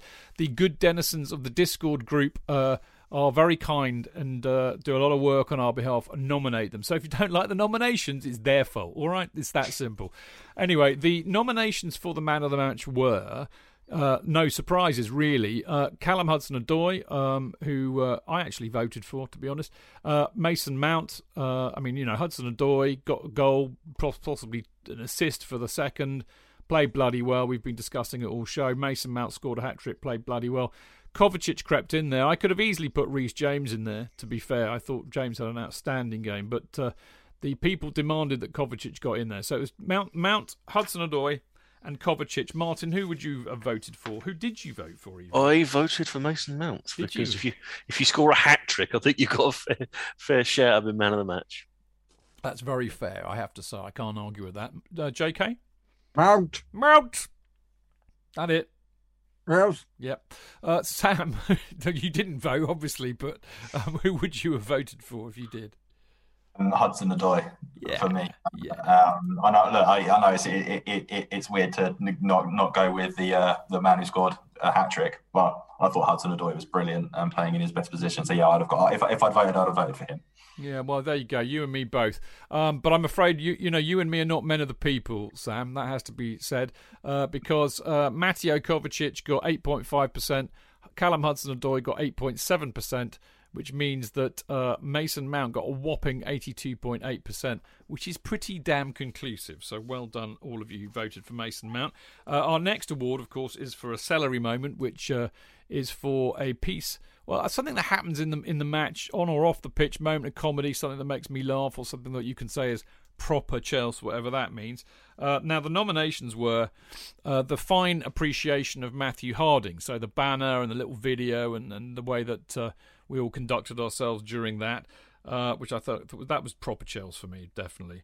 Um, I didn't see this, obviously, because I, I can't see it from where I sit. But apparently, at some stage during the game, somebody handed Timo Werner uh, a packet of wine gums or, or a wine gum, and he had a look on his face that like that, like somebody had just put a lump of shit in his hand. It was all screwed up. He doesn't like yellow. No, nine for the yellow wine gums. It was orange. Was it orange? Yeah. Yeah, it's orange. He, like like a lot of us, he just likes the black and the red ones. I feel I, f- I know where he's coming from, mate. But it was it was a picture, and then I think he put it on his Instagram page or something like that. So that was hilarious. That had to go in there.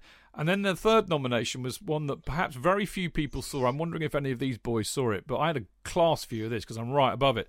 But uh, v- very late on in the game, uh, we had a corner and Chilwell was set to take it, and those idiot numpty stewards are like walking because uh, basically, with ten minutes to go, all the stewards start to walk around behind the goals to stop any apparent pitch invasion, and they're just wandering in the way. And Ben Chilwell's kind of saying, "Excuse me, I'm trying to take a bloody corner here," and they just ignored him. And it was, it was, I, I thought that was hilarious, so that had to go in. Did, did any of you see that? I heard it. I heard this Yeah, commotion. Well, yeah. I heard I heard this commotion. I go, Get out of the fucking way! and I didn't know I didn't know what it was about. So I'm looking over. and We're, we're preparing to take a corner, and the stewards are doing their, you know, dun, dun, dun, dun, dun, as they as they walk out. But I didn't realise they were stopping Chilwell from taking the corner. I, So I, I pointed out, I didn't go, get out yeah, fucking way. I pointed out, um, uh, oh, look, one of the stewards appears to be stopping Chilwell from taking the corner. I said. that's East Middle versus Matthew Harding Lower for you. Yeah. There we go. Yeah, there's one can thing I I say, know. can I say about the um, the wine gum? I think this is completely unfair on us who were watching, who were there at the game, because the wine gum was was an enormous close up of um, uh, of Werner on telly with the wine gum, wasn't it? I mean, how are we supposed to see that? How can we comment on that as a as a uh, as a moment in the game, Chidge? Not fair. Well, I know for a fact that you watched the games in their entirety on TV at least three times afterwards. once possibly. Yes. Um, I think it's fair enough because you see, we get lots of benefits by being at the game that they don't have.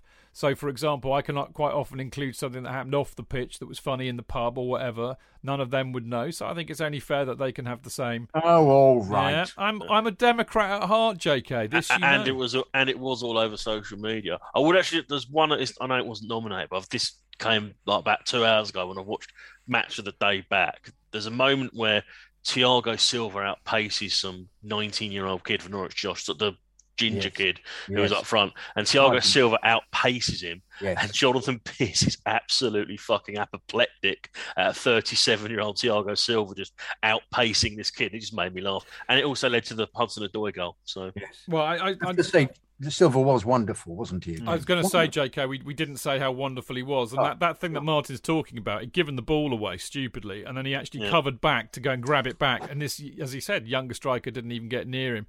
And uh, while we're on that topic, because I know I can tell you it didn't make the uh, Guinness moment, much to my sadness, was Mendy's uh, save where he stuck out a leg, and his celebration afterwards to uh, to not let a goal in. I mean, how? I mean, we saw him afterwards, didn't we? Yeah. We did. we saw Oh, Mendy. we kept that quiet. Yeah, I forgot that. And Chalobah. we were standing by the um, uh, the, uh, Were you too starstruck or something? the butcher. We were running up with our mobile phones saying, "Can I have a selfie? Can I have a We were, we were actually asked to move out of the way, weren't we? So that they, uh, we could allow the, We were by his the car, weren't we? the taxi door to be opened. We were. We in- inadvertently. Because I'd were been I'd standing been moaning about it. I'd been moaning about it being parked on a double yellow line. Didn't It's realise it was- exactly what you said. You said this bloody Mercedes. What's he doing? Here? Look. And we then we then watched we watched a couple of cars failing to get past the Mercedes. Do you remember for ages? Comment commenting on it. We're saying, well, who's going to have to No, give love, no, love. You want to go round there, love? No, That's you know, right. That's what you were saying. Brilliant, absolutely brilliant. That was a celery moment all on its own. But anyway, we digress. So yeah, look, the celery moment nominations were uh, the Matthew Harding Appreciation. Sounds like a name of a band, that doesn't it? Anyway, the Matthew Harding Appreciation, the Werner Weingum, the Werner Weingum. I like that. I should have spelt it with V's, shouldn't I? And the Chilwell versus the Stewards. And the results are. I can't remember what I voted for actually. I think it might have been. Uh, I think it might have been the Chilwell versus the Stewards because I, I thought that that was very funny. Uh, anyway, I've lost I've lost my thing. Here we go. Right, the results are.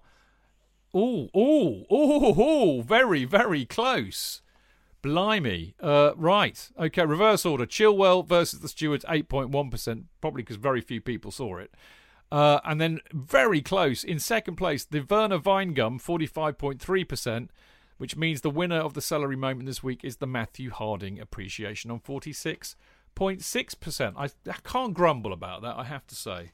Very well deserved. Well played, people. Excellent. Right. Yes. Uh, last one, Guinness moment, of course, which, as we all know by now, is a moment, uh, as JK and I often say, where uh, it's a moment of genius like flair, which might be arousing, pos- quite possibly in a sexual sort of way. So uh, that's uh, teed you up nicely for that. Uh, now, the uh, nominations are a bit complicated because you you've only got 25 characters on a Twitter poll, which makes the explanation a little bit difficult. But I've said the James goal, by which I mean his finish, because it was absolutely exquisite. Uh, I've said the Hudson Odoi goal, by which I mean Kovacic's pass. The whole move was just absolutely sex. It was wonderful.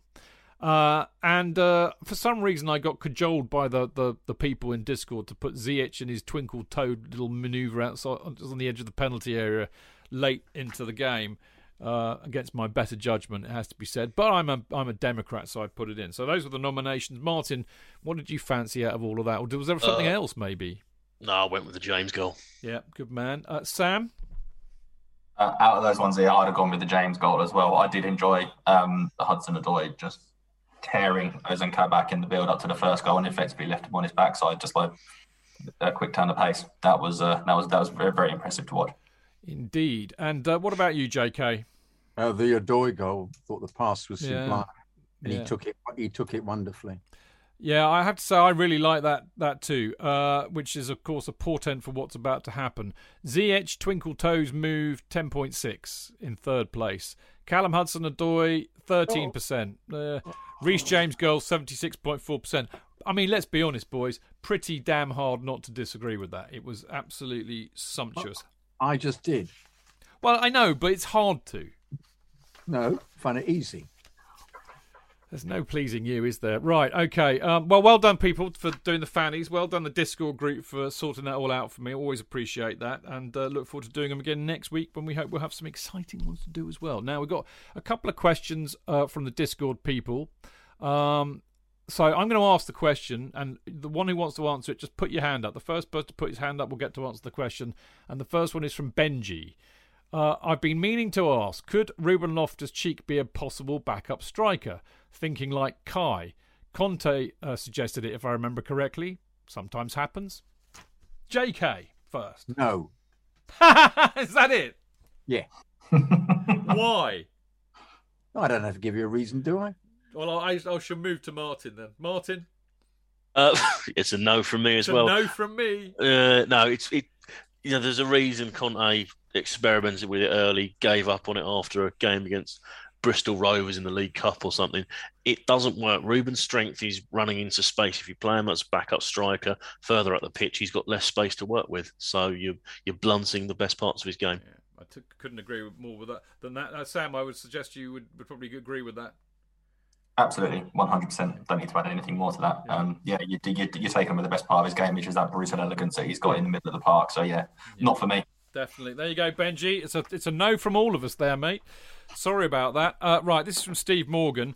Uh, I think I might ask this one of Sam, and you'll understand why when I've read it. Chidge, uh, re Rudiger. I noticed in one of the shows last week it was scoffed at when Rudiger's reported 400 uh, grand per week salary demands for a new contract were brought up. It was scoffed at, Steve, because I just thought if you if you want 400 grand a week, you can fuck off, mate. Was pretty much my exact words because I think that's taking the mick. Uh, anyway, my question is: if we do sign him on 400 grand a, uh, a week for three years, this is really interesting, actually. If we do sign him on 400 grand a week for three years, it's going to cost us roughly 58 million to keep him. Would you not think that that's better value than signing someone like Kounde, an unknown quantity in England, for say 60 million plus wages? I think we absolutely need, need to hold on to Rudy. He's so important to this team. Thanks, mate. Really interesting question. I'm going to let Sam have a bash on that one first because it's quite interesting contractually, and I know Sam will be on top of a lot of what's going on here. I think. Yeah, four hundred thousand pounds a week. That's the first I've heard of it, and I will be staggered if Chelsea even entertained that amount of money um, for Rudiger. Look, he's going to be looking for his last payday probably in his next contract. I think uh, I, I think uh, 200,000 three years is an acceptable offer. I think for Rudiger, if if Chelsea wanted to go that far, three year on a three year contract, or maybe even a two year contract plus a third of an option, or th- three years and a fourth year option uh, on that front. So I think, yeah, I, I, I, definitely agree with the point on um, keeping him over making a new signing like it was Kounde. I absolutely agree with that. I think the money would be much better spent on keeping Rudiger at the club because he's just been transformational, hasn't he, under under Tuchel, and he's he's been playing some of the best football probably of his career in the last twelve months.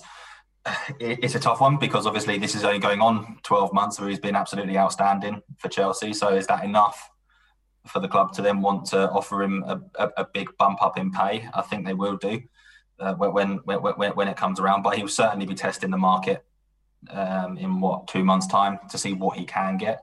And I, I think if he does get offered, say, four hundred thousand pounds a week at Real Madrid or Paris Saint Germain or Bayern Munich or something like that, then he will obviously he'll he'll, he'll entertain that idea. But I think he wants to stay at Chelsea. Um, they obviously will have to improve his wages. We, we all know that. That's what that's when you're looking for a new contract. That's what you're doing, and, he, and he's playing and he's playing for a new contract as well. So that's arguably why he's been playing so well. He's playing for a new deal. So yeah, I would keep him. Certainly not for that money that um, that Steve was was was saying. I certainly wouldn't be paying that amount of money, but I'd certainly offer him. Say you think maybe two hundred thousand over three years, maybe four years. I think that's a more than reasonable offer and one that he'd probably take. I think considering the upward trajectory that Chelsea are on under Tuchel. Hmm. I mean, one thing I would would, would say is that you know, I think I think what I'd, I'd, never looked at it actually in the way that Steve had, and I thought that was a very interesting way of looking at it, and it all makes a lot of logic financially, apart from one thing, in my opinion. Um, you know, the trouble is if you play, you know, a, a, defender like Rudiger, no matter how important he might be to the team. How how old is he, Sam? By the way, twenty eight. Yeah, okay, because they, they get a bit kind of it's like a year every once you're over thirty, you only get a year, don't you? But uh, so they could give him three years, and that would be a, a, good deal. But the thing about that, if you pay him four hundred grand a week, even though it makes perfect sense financially compared to say buying Kounde for sixty million, what does it do to uh, to Chelsea's wage structure? You know, you're going to have all of them going. Well, I mean, if he's getting four hundred grand, I want four hundred grand, and then where are you? So actually, maybe financially, it might not be sensible. I, I, am I talking arse there, Sam, or is there is there some logic to that?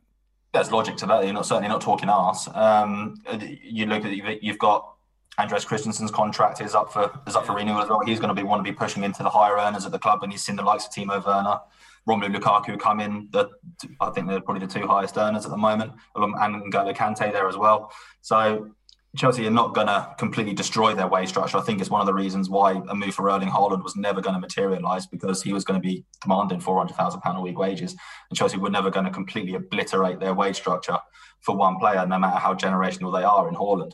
Um, and they managed to get Lukaku in anyway, who's as good a striker. So yeah, you're certainly not talking rubbish there. I don't think Chelsea will. Yes, look, they've got the financial might to compete with anyone on the planet in terms of offering that money, but it doesn't mean they have to and I don't think that they will completely destroy their way structure and their business structure just for, for, for one player, especially one that will be 30 in a couple of years' time.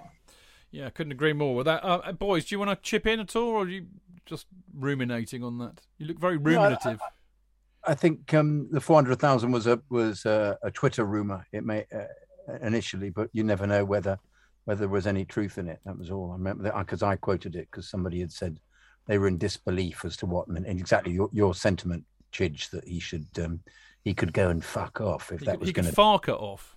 He could Farker off. Yes, poor old Farker. Yeah. Si- Silly old Farker. Sad Farker after Saturday. Yeah, hugely sad. Yeah. Far- Stupid Farker- Farker during, obviously. He's, he's farked up hugely, isn't he? Yeah. Okay, I think we should move on. We've done enough Farker gags. Uh, okay, uh, in fact, actually, uh, I, I always, I, always, I always try and talk ourselves out of doing this, but I owe it to Tony, bless him, to do it. Really, it's the Prem predictions, winners and losers. Um, okay, with a with a romping minus eleven this week, J.K. cements his position as seventy fourth out of seventy four uh, with 270 points, and uh, and also cementing his now customary position of 70th out of 74 is is me, Mister Chidge. Uh, I, I and this is in spite of the fact that I even got a bloody spot on. I got Leeds uh, Wolves completely right, and I also have to have to I have to say this: three games I was one goal out. Me too. Three games. I was in in That's- all that's- of mine. You know, that's a nearly 100, you know, 70 odd points possibly. Yeah, me too. Maybe was just more, there. maybe 150. You know, it's just so unfair. This is a cruel game. Anyway, so me and me and JK are absolute shit. There's no other way of putting it. Um, then, bizarrely enough, we've got the three ex-Chelsea players in our league. Pat Nevin got minus eight. He's in 65th with 487 points. Canners Canners didn't phone me back this week. He didn't get on the old dog and bone, so he has nil point for not phoning me. But Could actually, I have? Could I have nil point? Just well, I was going to say, he's, Canners, by not phoning me, still did better than you and Pat. Yeah. Weird, eh? But anyway, uh, Paul is in uh, 62nd place. Uh, Kerry Dixon is in 55th, so he's top of the ex players. He got 25, so he had a bit of a shocker too, 612 points. Then uh, we've got Dean Mears of our parish, 49th. Uh, Mark Meehan is fifth, 44th. Dean did well. He got 72 points in what was a very tough week for people, I have to say. Uh, Dane Whittle is uh, 40th position. He got 46 points. So there's Dean, Mark, and Dane are all fairly close to each other. And then we, I have to stretch my neck up to look at this bit. Or if actually I was on the computer, it would be on page one as opposed to page two, where JK and I live. But Martin, Martin Wickham, 18th uh, with 54 points. You've got 832. Martin, you were in the top five a few weeks ago. What's happened to your form, mate? I've gone down the toilet the last few weeks, to be honest with you. Um, just that's how it is. I mean, I've fucking got loads of them wrong. I mean, it's entirely possible I've got minus points on the fucking Chelsea score after predicting a win because I missed out that got the goals so badly out of whack. Yeah. So, yeah, uh, just I'll give it ten minutes rather than five minutes. Well, Martin, thoughts, and we'll see how we go. Martin, Martin, class is permanent, form is temporary. You will be back. But the real story continues. I mean, we we told you a little bit about this earlier in the week. Uh, but Tony Glover, having been down where J.K. and I are for most of this season, he was very close to where we are. He is now in 16th place. He's had a, he's had another brilliant week again. He got he got 265 points last week. He's got 128 this week in a week where people were really struggling. So he's he's up to 16th. Lordy. Uh, as, as, as someone someone years ago in the prediction league, I was like, if you're getting scores like that right, you know fuck all about football. well, there you go.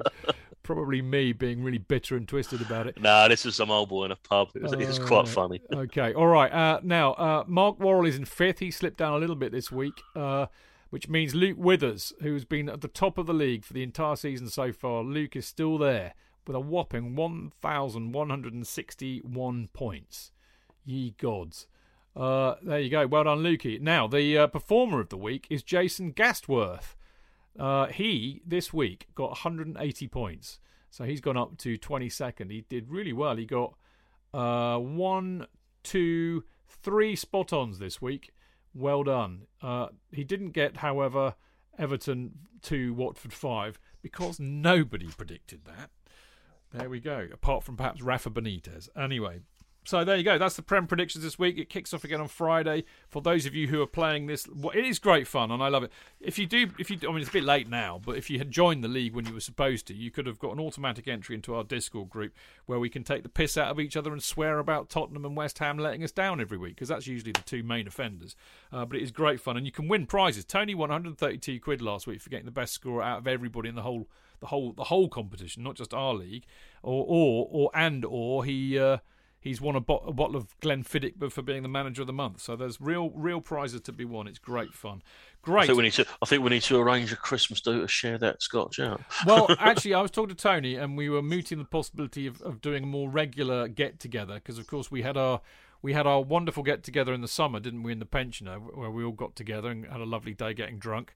Uh, Tony suggested we do it more, more frequently. Maybe a Christmas one would be the next and uh, and and there we go. But I'm all for that because I, I, it was such fun when we met up. I think we should do it again because we don't don't get to. I mean, you know, the match days are, are, are, are difficult, Martin. Weirdly, aren't they? Because everybody goes in their different. You know, everybody has their different routines well, and things. The pubs are a lot more fractured now as well because Yeah. we're not quite sure which ones are doing what in terms of allowing you in, or do you need to book a table? So it's got a little bit. I mean, I've ironically gone to the pub closest to ground, which I never would have considered previously. But I know you Yeah, and you and Pablo have been spotted going into the you know what yep, the, the Rising Sun, I believe it's called. the House of the Rising Sun. Yeah, That's right. So there we go. Uh, right, um, all good stuff. Now we're going to uh, be back in a second because we're going to talk about the uh, Chelsea Saints Carabao Cup match tomorrow, or if Jonathan prefers, Carabao. Is that better? Thank you. I think Sam prefers that as well. Actually. Okay. All right. I Not- prefer League Cup because the sponsor Yeah. changes so bloody Yeah. frequently. I agree. I like the Milk Cup personally. The uh, Rumbelows Cup I like. Yeah. Coca Cola Cup Worthington Cup. and the Worthington Cup. Those are the ones I remember. Okay. Well, while we figure out what we're going to call the damn thing, we'll be back in a minute to tell you.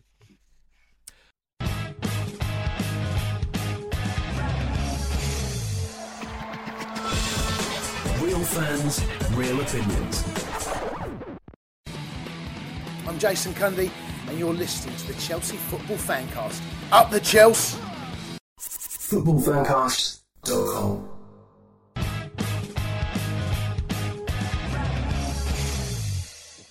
Right, welcome back. Uh, as we were, have we have we come up with a name for the, this League Cup thing? Are we going to stick with Carabao, or is it going to be called something else? Leguague. Okay, uh, I think we should call it. The, one, my favourite cup ever, I think, was the uh, it was the Texaco Cup, wasn't it? Oh, was, wasn't there like wasn't there a, wasn't there a Watney's Pale Ale bleeding ruddy There b- was, there barrel? was, There there was. was. all these weird cups in the early seventies. Yeah. Yeah. Anyway, uh, so yeah, it's the Carabao. Anglo Italian. Anglo Italian. Anglo-Italian, yeah, yeah. Uh, we played Le Havre, didn't we? Anyway, um, yeah. So tomorrow night uh, at 7:45 p.m., Chelsea will be taking on Southampton, and uh, I've got some great stuff here. But I, I tell you what, I'm going to kind of like muck, muck the order about a bit because I've done. A, I got bored yesterday trying to like push the second day of my hangover away, so I did a bit of digging. And you know what happens when I do a bit of digging? Yes, that's You get right. dirt, Chid. That's right. dirt. I get dirt. I also uncover uncover things, J.K. Like an archaeologist, mate. Ooh, just you've got a little trowel. I've got a little trowel and a big hat. I'm the Indiana brush, Indiana. Jones of football uh, archaeology. Ooh, you got Uh, a gun. Uh, yes, and a whip, a bull whip. But that's not for the archaeology, obviously. um, right. So uh, we have met Southampton before in the League Cup. Um, in fact, we met them in 1981 in what was then the Milk Cup, and I'm I think this was uh, a two-legged affair, I believe, uh, or no, it might have been a replay actually. It was the it was uh, no, it was it was two-legged affair. Then it was round only round two. We drew down there one all, and then we took them back to the bridge and we won two one. But what piqued my interest about this was that Southampton at the time were really good. They had uh, Kevin Keegan, who'd just come back from Hamburg as the player, European Player of the Year, Mick Channon. They were a bloody good side in the first division, and we were rubbish.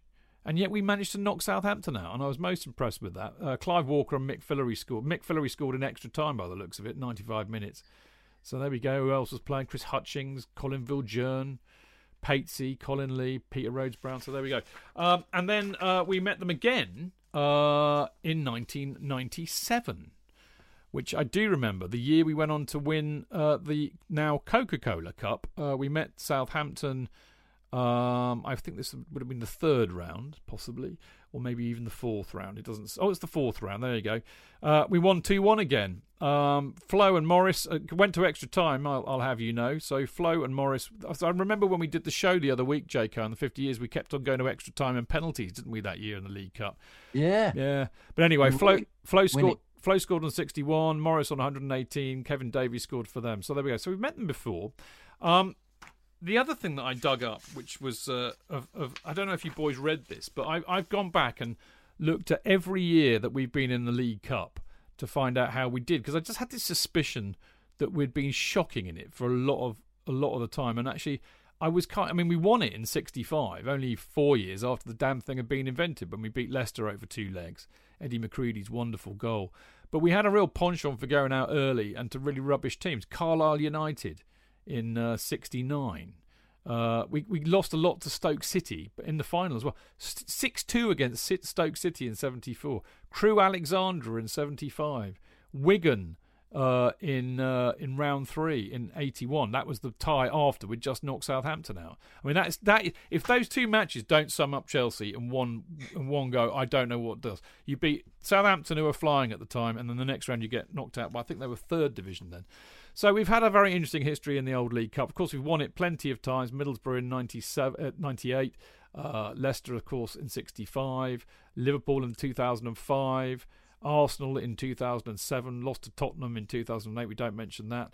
Uh, we beat Tottenham in uh, March 15 under Mourinho, of course, and then we lost to City most recently under Sarri in 2019. So there we go. So it's it's it's a funny old history, the League Cup for us.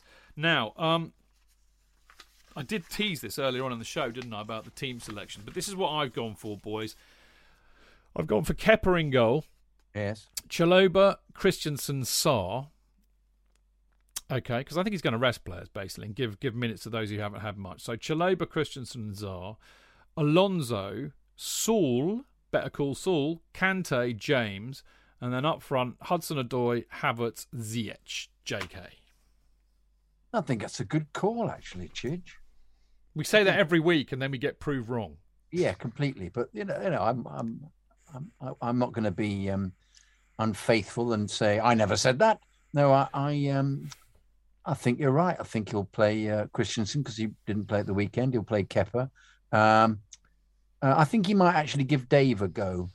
So I don't think Sarr will get in. I think he'll play Chalobah on the left. No, but he didn't. He didn't do that last time. We thought he'd put Chalobah on the left.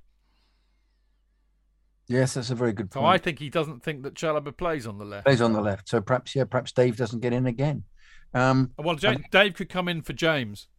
Yeah, but no, I think he'll play James just because he, he didn't he hasn't been playing regularly recently. He needs to give him a few games.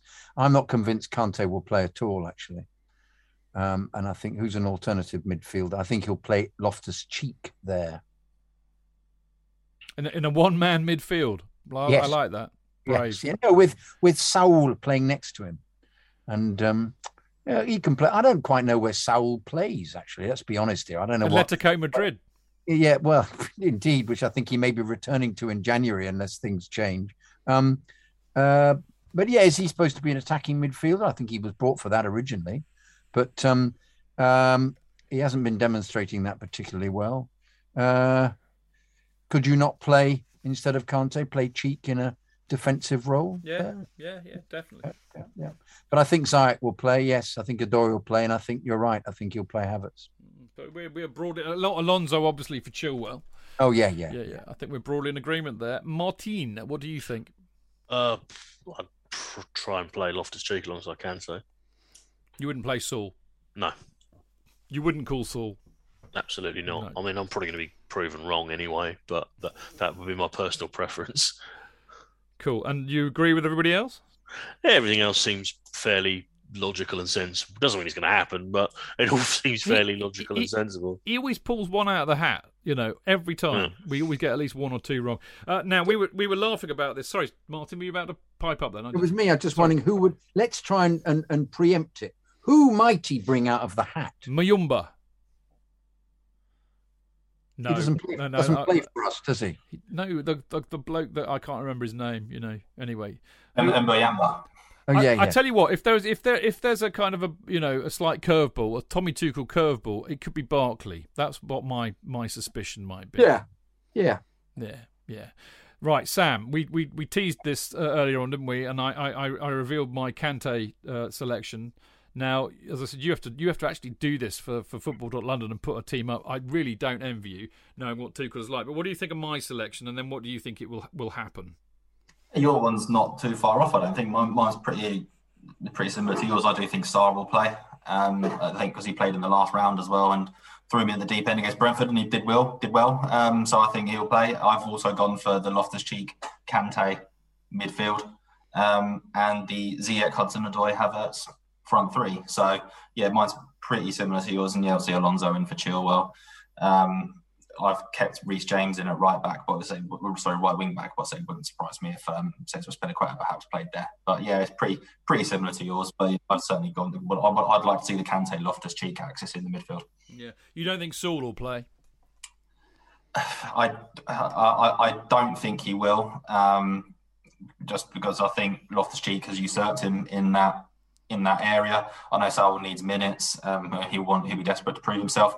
But I just think Loftus Cheek, especially since he didn't play the weekend, obviously he came off the bench. I know, but I think I just think he'll get the start he's, and he started in in round three as well. I don't think there's any reason that he shouldn't keep his spot for, for the game against Southampton. So now I've I've, I've kept Loftus Cheek in ahead of Saul. Mm, well, I would anyway, but you never know. I mean, what about the idea that Barkley might be a, a kind of a left field pick?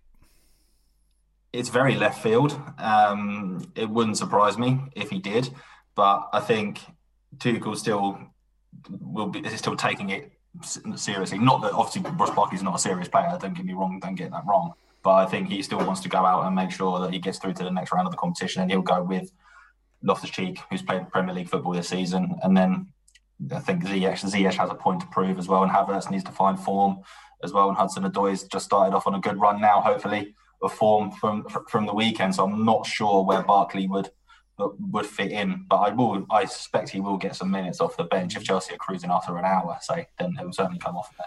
Well, I mean, of course, it's it's pointless even talking about what Southampton might do because you know generally Premier League teams put in a, a, a B team effectively. But I mean, normally I would say I don't expect us to be cruising it against Southampton because I don't think they're bad as bad as they look per se.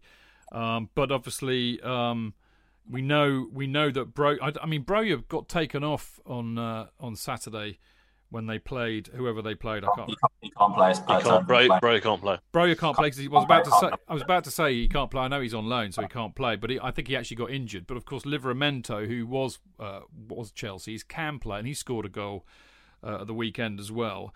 They've both been doing really, really well for Southampton. It's really pleasing to see, actually. Perhaps slightly less so than Livramento, but I still don't. I don't wish ill of him. Um, they're not a bad bad team at all. So. I mean, it's impossible to predict what they're going to do, J.K. So I'm I'm really loath to try, but they they they can't be taken lightly. They're you know they're a Premier League outfit. It's so dependent on what selection he makes, you know. I mean, Redmond's a decent player, isn't he? Um, uh, Romeu always plays well against us. Um, I'm not convinced that they've uh, replaced things. Um, uh, what's his face? Um, um, used to play for Arsenal, isn't? Um, Walcott. well, Walcott is is you know hit and miss, but decent pace. Um, uh, we if if if they're all playing, if we're all playing to the same blueprint, which appears to be um, interchangeable at the moment, they're all that strong. I I I, I, I think it, the worst possible case scenario is it'll go to penalties, which will win. Yeah, I, I, I wouldn't be surprised if that happens, although I'm going to wait a little bit till I get to that. Um, Martin, I got a question for you, but um, by all means, comment on what we were talking about with Southampton as well. But I've been thinking, because I mean, you know, obviously all of us here, we want Chelsea to win every trophy they can go for, absolutely. We pride ourselves in the fact that Chelsea historically have taken all of the cup competitions seriously, including the League Cup, which we've won quite a few times recently and have loved doing so. But it's kind of made me think in this this of all years, I wonder if, in a sense, it would do us a favour to get knocked out. And the reason for that, of course, is that we've got. Uh, I mean, I think we've got a serious chance of going for the league title this year, but also we've got the Club World Cup to think about in January. And of course, if we get through now, then we'll have another game in December and what is already a packed schedule for December. and then we'll have another. We'll have the semi-final, won't we, in January? At a time when we're thinking about going to horribly, the thought strikes me, the UAE. But would it this year do us a favour to get knocked out? I mean, if you remember, United in '99 or 2000, it would have been '99 still, wouldn't they? They they longed off the FA Cup to go and play in the World Club Cup uh, in Brazil, didn't they? Yeah, to try and win votes in a World Cup bid, wasn't it? And That's that right. went- That went well. that- yeah, exactly. um, I not I I disagree with the premise of not getting eliminated doing us a favour. Um, I think we are one of the few teams with enough squad depth to manage these competitions, and I think we should be taking taking advantage of that because there will be other teams like Southampton who may chuck in a load of reserves and um, not play a stronger team. We can play effectively. You know, we we can put play a second team, favourites to win. I think we should take advantage of that. Man City have done it the last four or five years. They've just won it consecutively because they've got the squad depth to do so, and I believe we have that as well, and we should take advantage of it.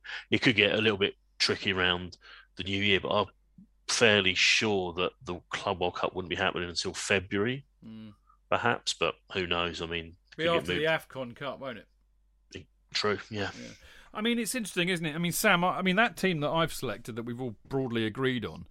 I mean, Saul maybe is the only doubt, and we don't, you don't, none of you think he'll start anyway. But that's a pretty strong team. I mean, that's not a bad team by any stretch of the imagination. You know, the one thing that, that amused me, and this goes right back to where we started this show when we were talking about all these academy players. You know, the one thing that really makes me giggle is that you know, League Cup uh, round three, four, you know, early rounds is is often a a chance for Chelsea supporters to see you know youngsters making their first, second appearances for the club. There's not a sign of one. Why? Because we've already done it, and they're now regulars. Isn't that nuts? I mean, the only one I can think of who we haven't seen is Lewis Baker, who's on. Yeah. He's in the squad. He's in the squad, yeah. He's in the squad. Um, yeah, I mean, yeah. Look, the early rounds of Carabao Cup are perfect time to bloody youngsters, isn't it? But as Martin absolutely said, nail on the head. If Chelsea have got an, a deep enough squad that they can put essentially out to first teams, pretty much, then why not? And Tuchel has consistently spoken about the winning culture at the club, um, how you want to win trophies, you want to win every game you play. So I think he's still going to put out a team that he thinks is capable of winning. It, it, it, there's there's no let up, and he's also shown that he'll give chances to players if they if they perform when they get when they're given them. So it's a chance for some players to re- either reinforce the point that they should be playing more, like Loftus Cheek, um, that you shouldn't have dropped me at the weekend. I should be playing more regularly, and um, and for Hakim Ziyech and for players of and for Hudson Odoi as well, because he's he's constantly on Hudson Odoi's back um, to get him to improve and improve even more. So yeah, he still go very strong, and I think yeah, whatever side he puts out, Chelsea will probably still be favourites, and they should treat the Carabao with a little bit of respect, I think, in that regard. In that, yeah, it'll be a, it- yes, it'll be a, a reserve team of sorts, but it's still going to be a very strong side. There's no need to make wholesale changes and bring in, say, players from the under 19s or the under 23s to make up the numbers. You might as well go with what you've got. Yeah, definitely agree with that. Um, J.K. said that uh, he thinks it'll go to penalties. Um, do you want to elaborate, J.K.? No, I don't really think that'll be the case. I think it'll be 2 0. But um, I was saying it might, in which case we'll win the penalties. That really doesn't answer any questions Who, at who's, all. who scores the penalties for us then? Uh, the usual suspects. Kind of name names?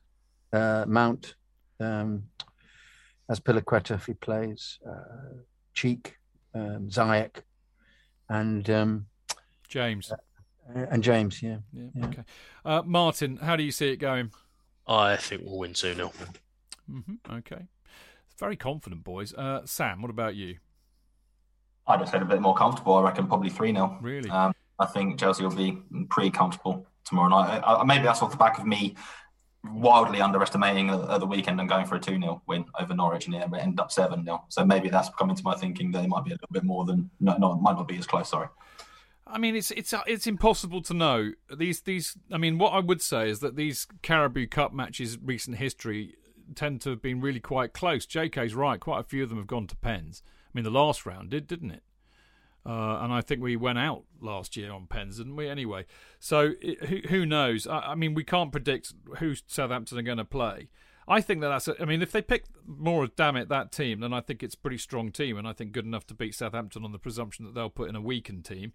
What I would say is that if they don't play Mount, we we are not the same side because we just lack. I mean, one of the things that Mount did so well against Norwich from the first minute, he was at them, pressing, pressing, pressing, pressing, and it knocked them off their stride, and that's what he does. So if you don't play Mount, you lose that, and that I think always makes us a poorer team.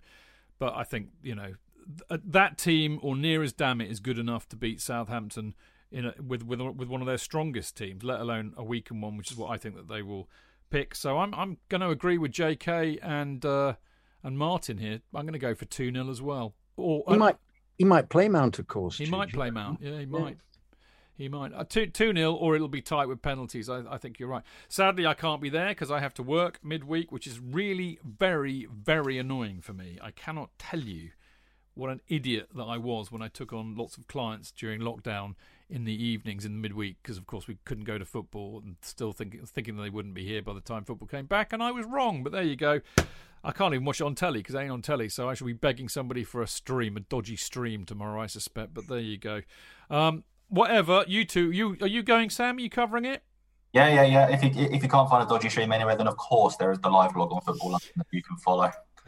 I, yeah, I'll tee him up. You knock him out of the park, mate. There we go.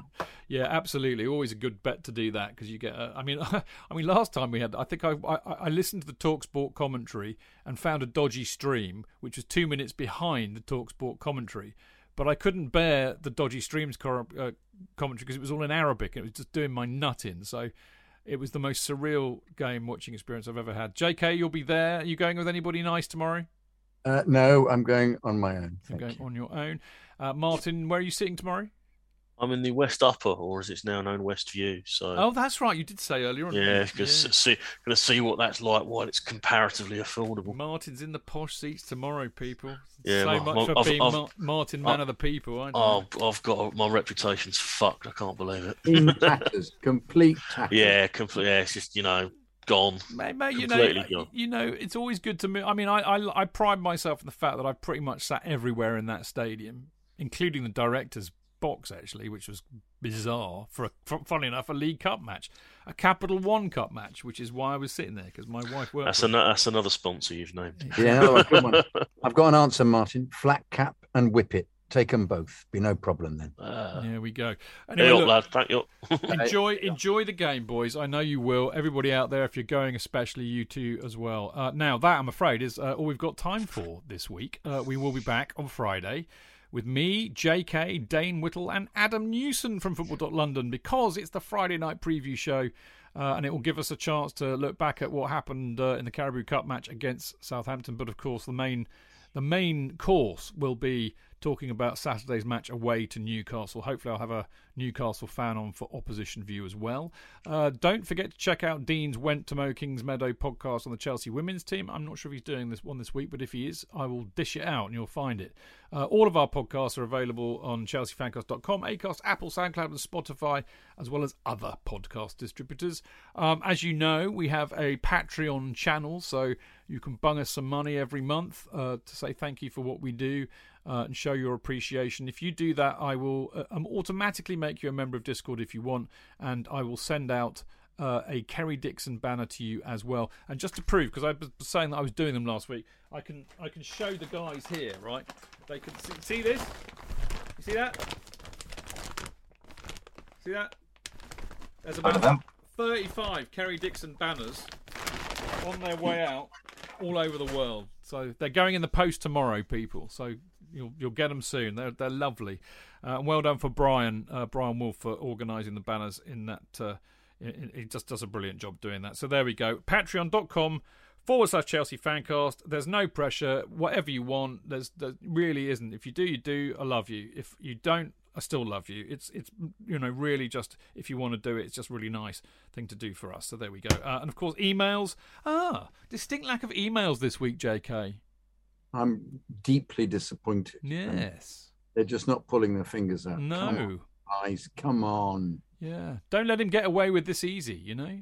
Oh, God. No. Otherwise, I'll, I'll give him another song. Yeah. He was nodding off in part three because he was expecting emails and there were none. He was thinking, "Well, what's the point of me being here?" I could, I could see the look on his face. It's like, "What's the point?" You know, it's just not working for me. I could see he was thinking that. Get your emails in, people, otherwise JK will not be happy.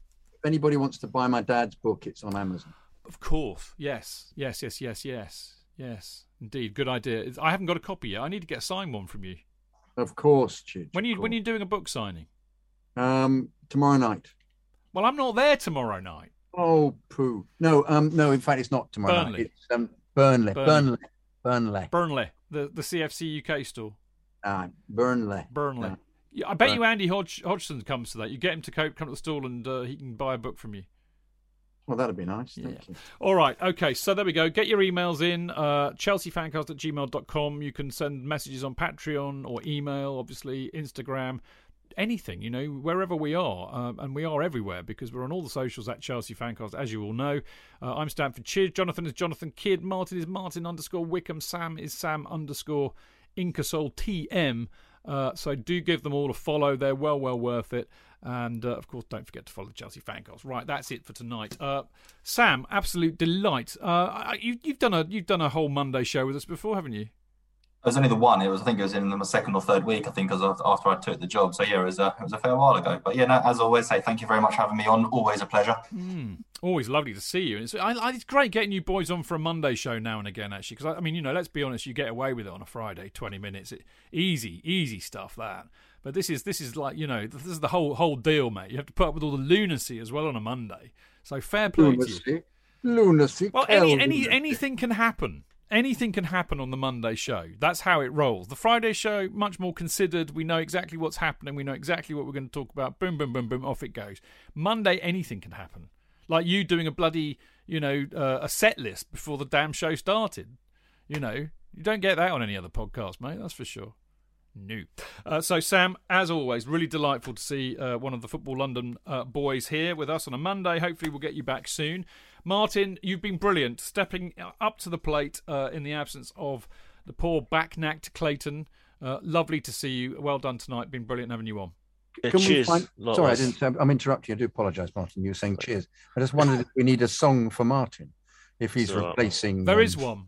Replacing what? I what heard is it on Friday at the Tom Robinson band. Oh dear. If you've ever had a brother called Martin, and then we all shout, Martin!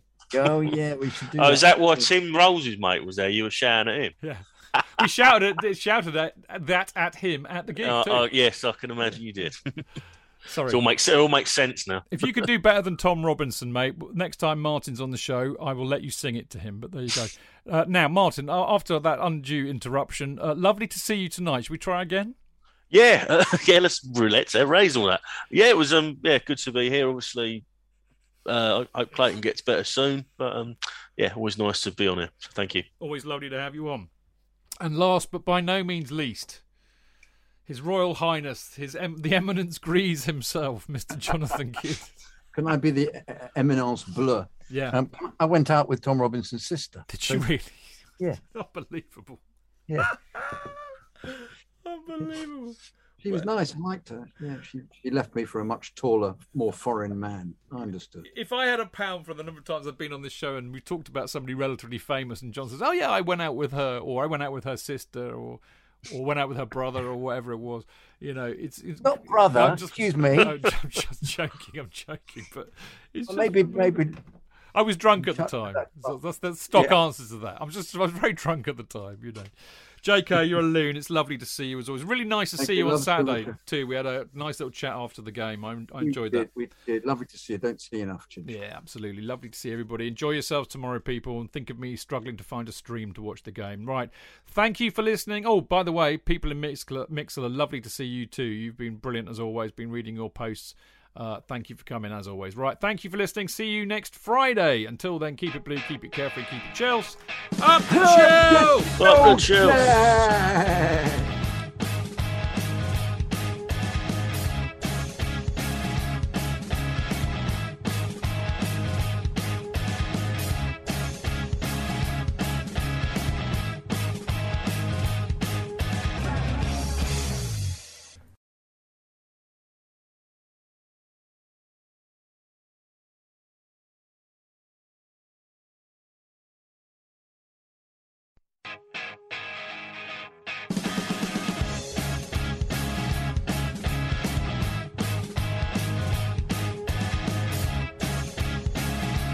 It's the 90th minute.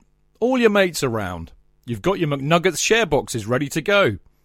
Your mates already got booked for double dipping, and you steal the last nugget, snatching all three points. Perfect! Order McDelivery now on the McDonald's app. You in? At participating restaurants, 18 plus serving times, delivery fee, and terms apply. See McDonald's.com.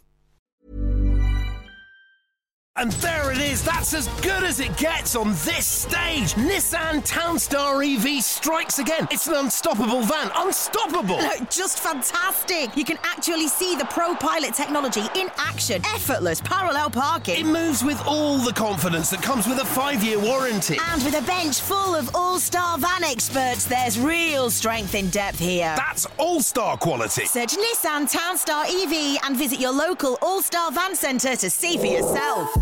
Terms and conditions apply. Five years or 100,000 miles, whichever comes first. ProPilot is an advanced driver assist technology. Driver's responsibility to stay alert, drive safely, and control vehicle at all times.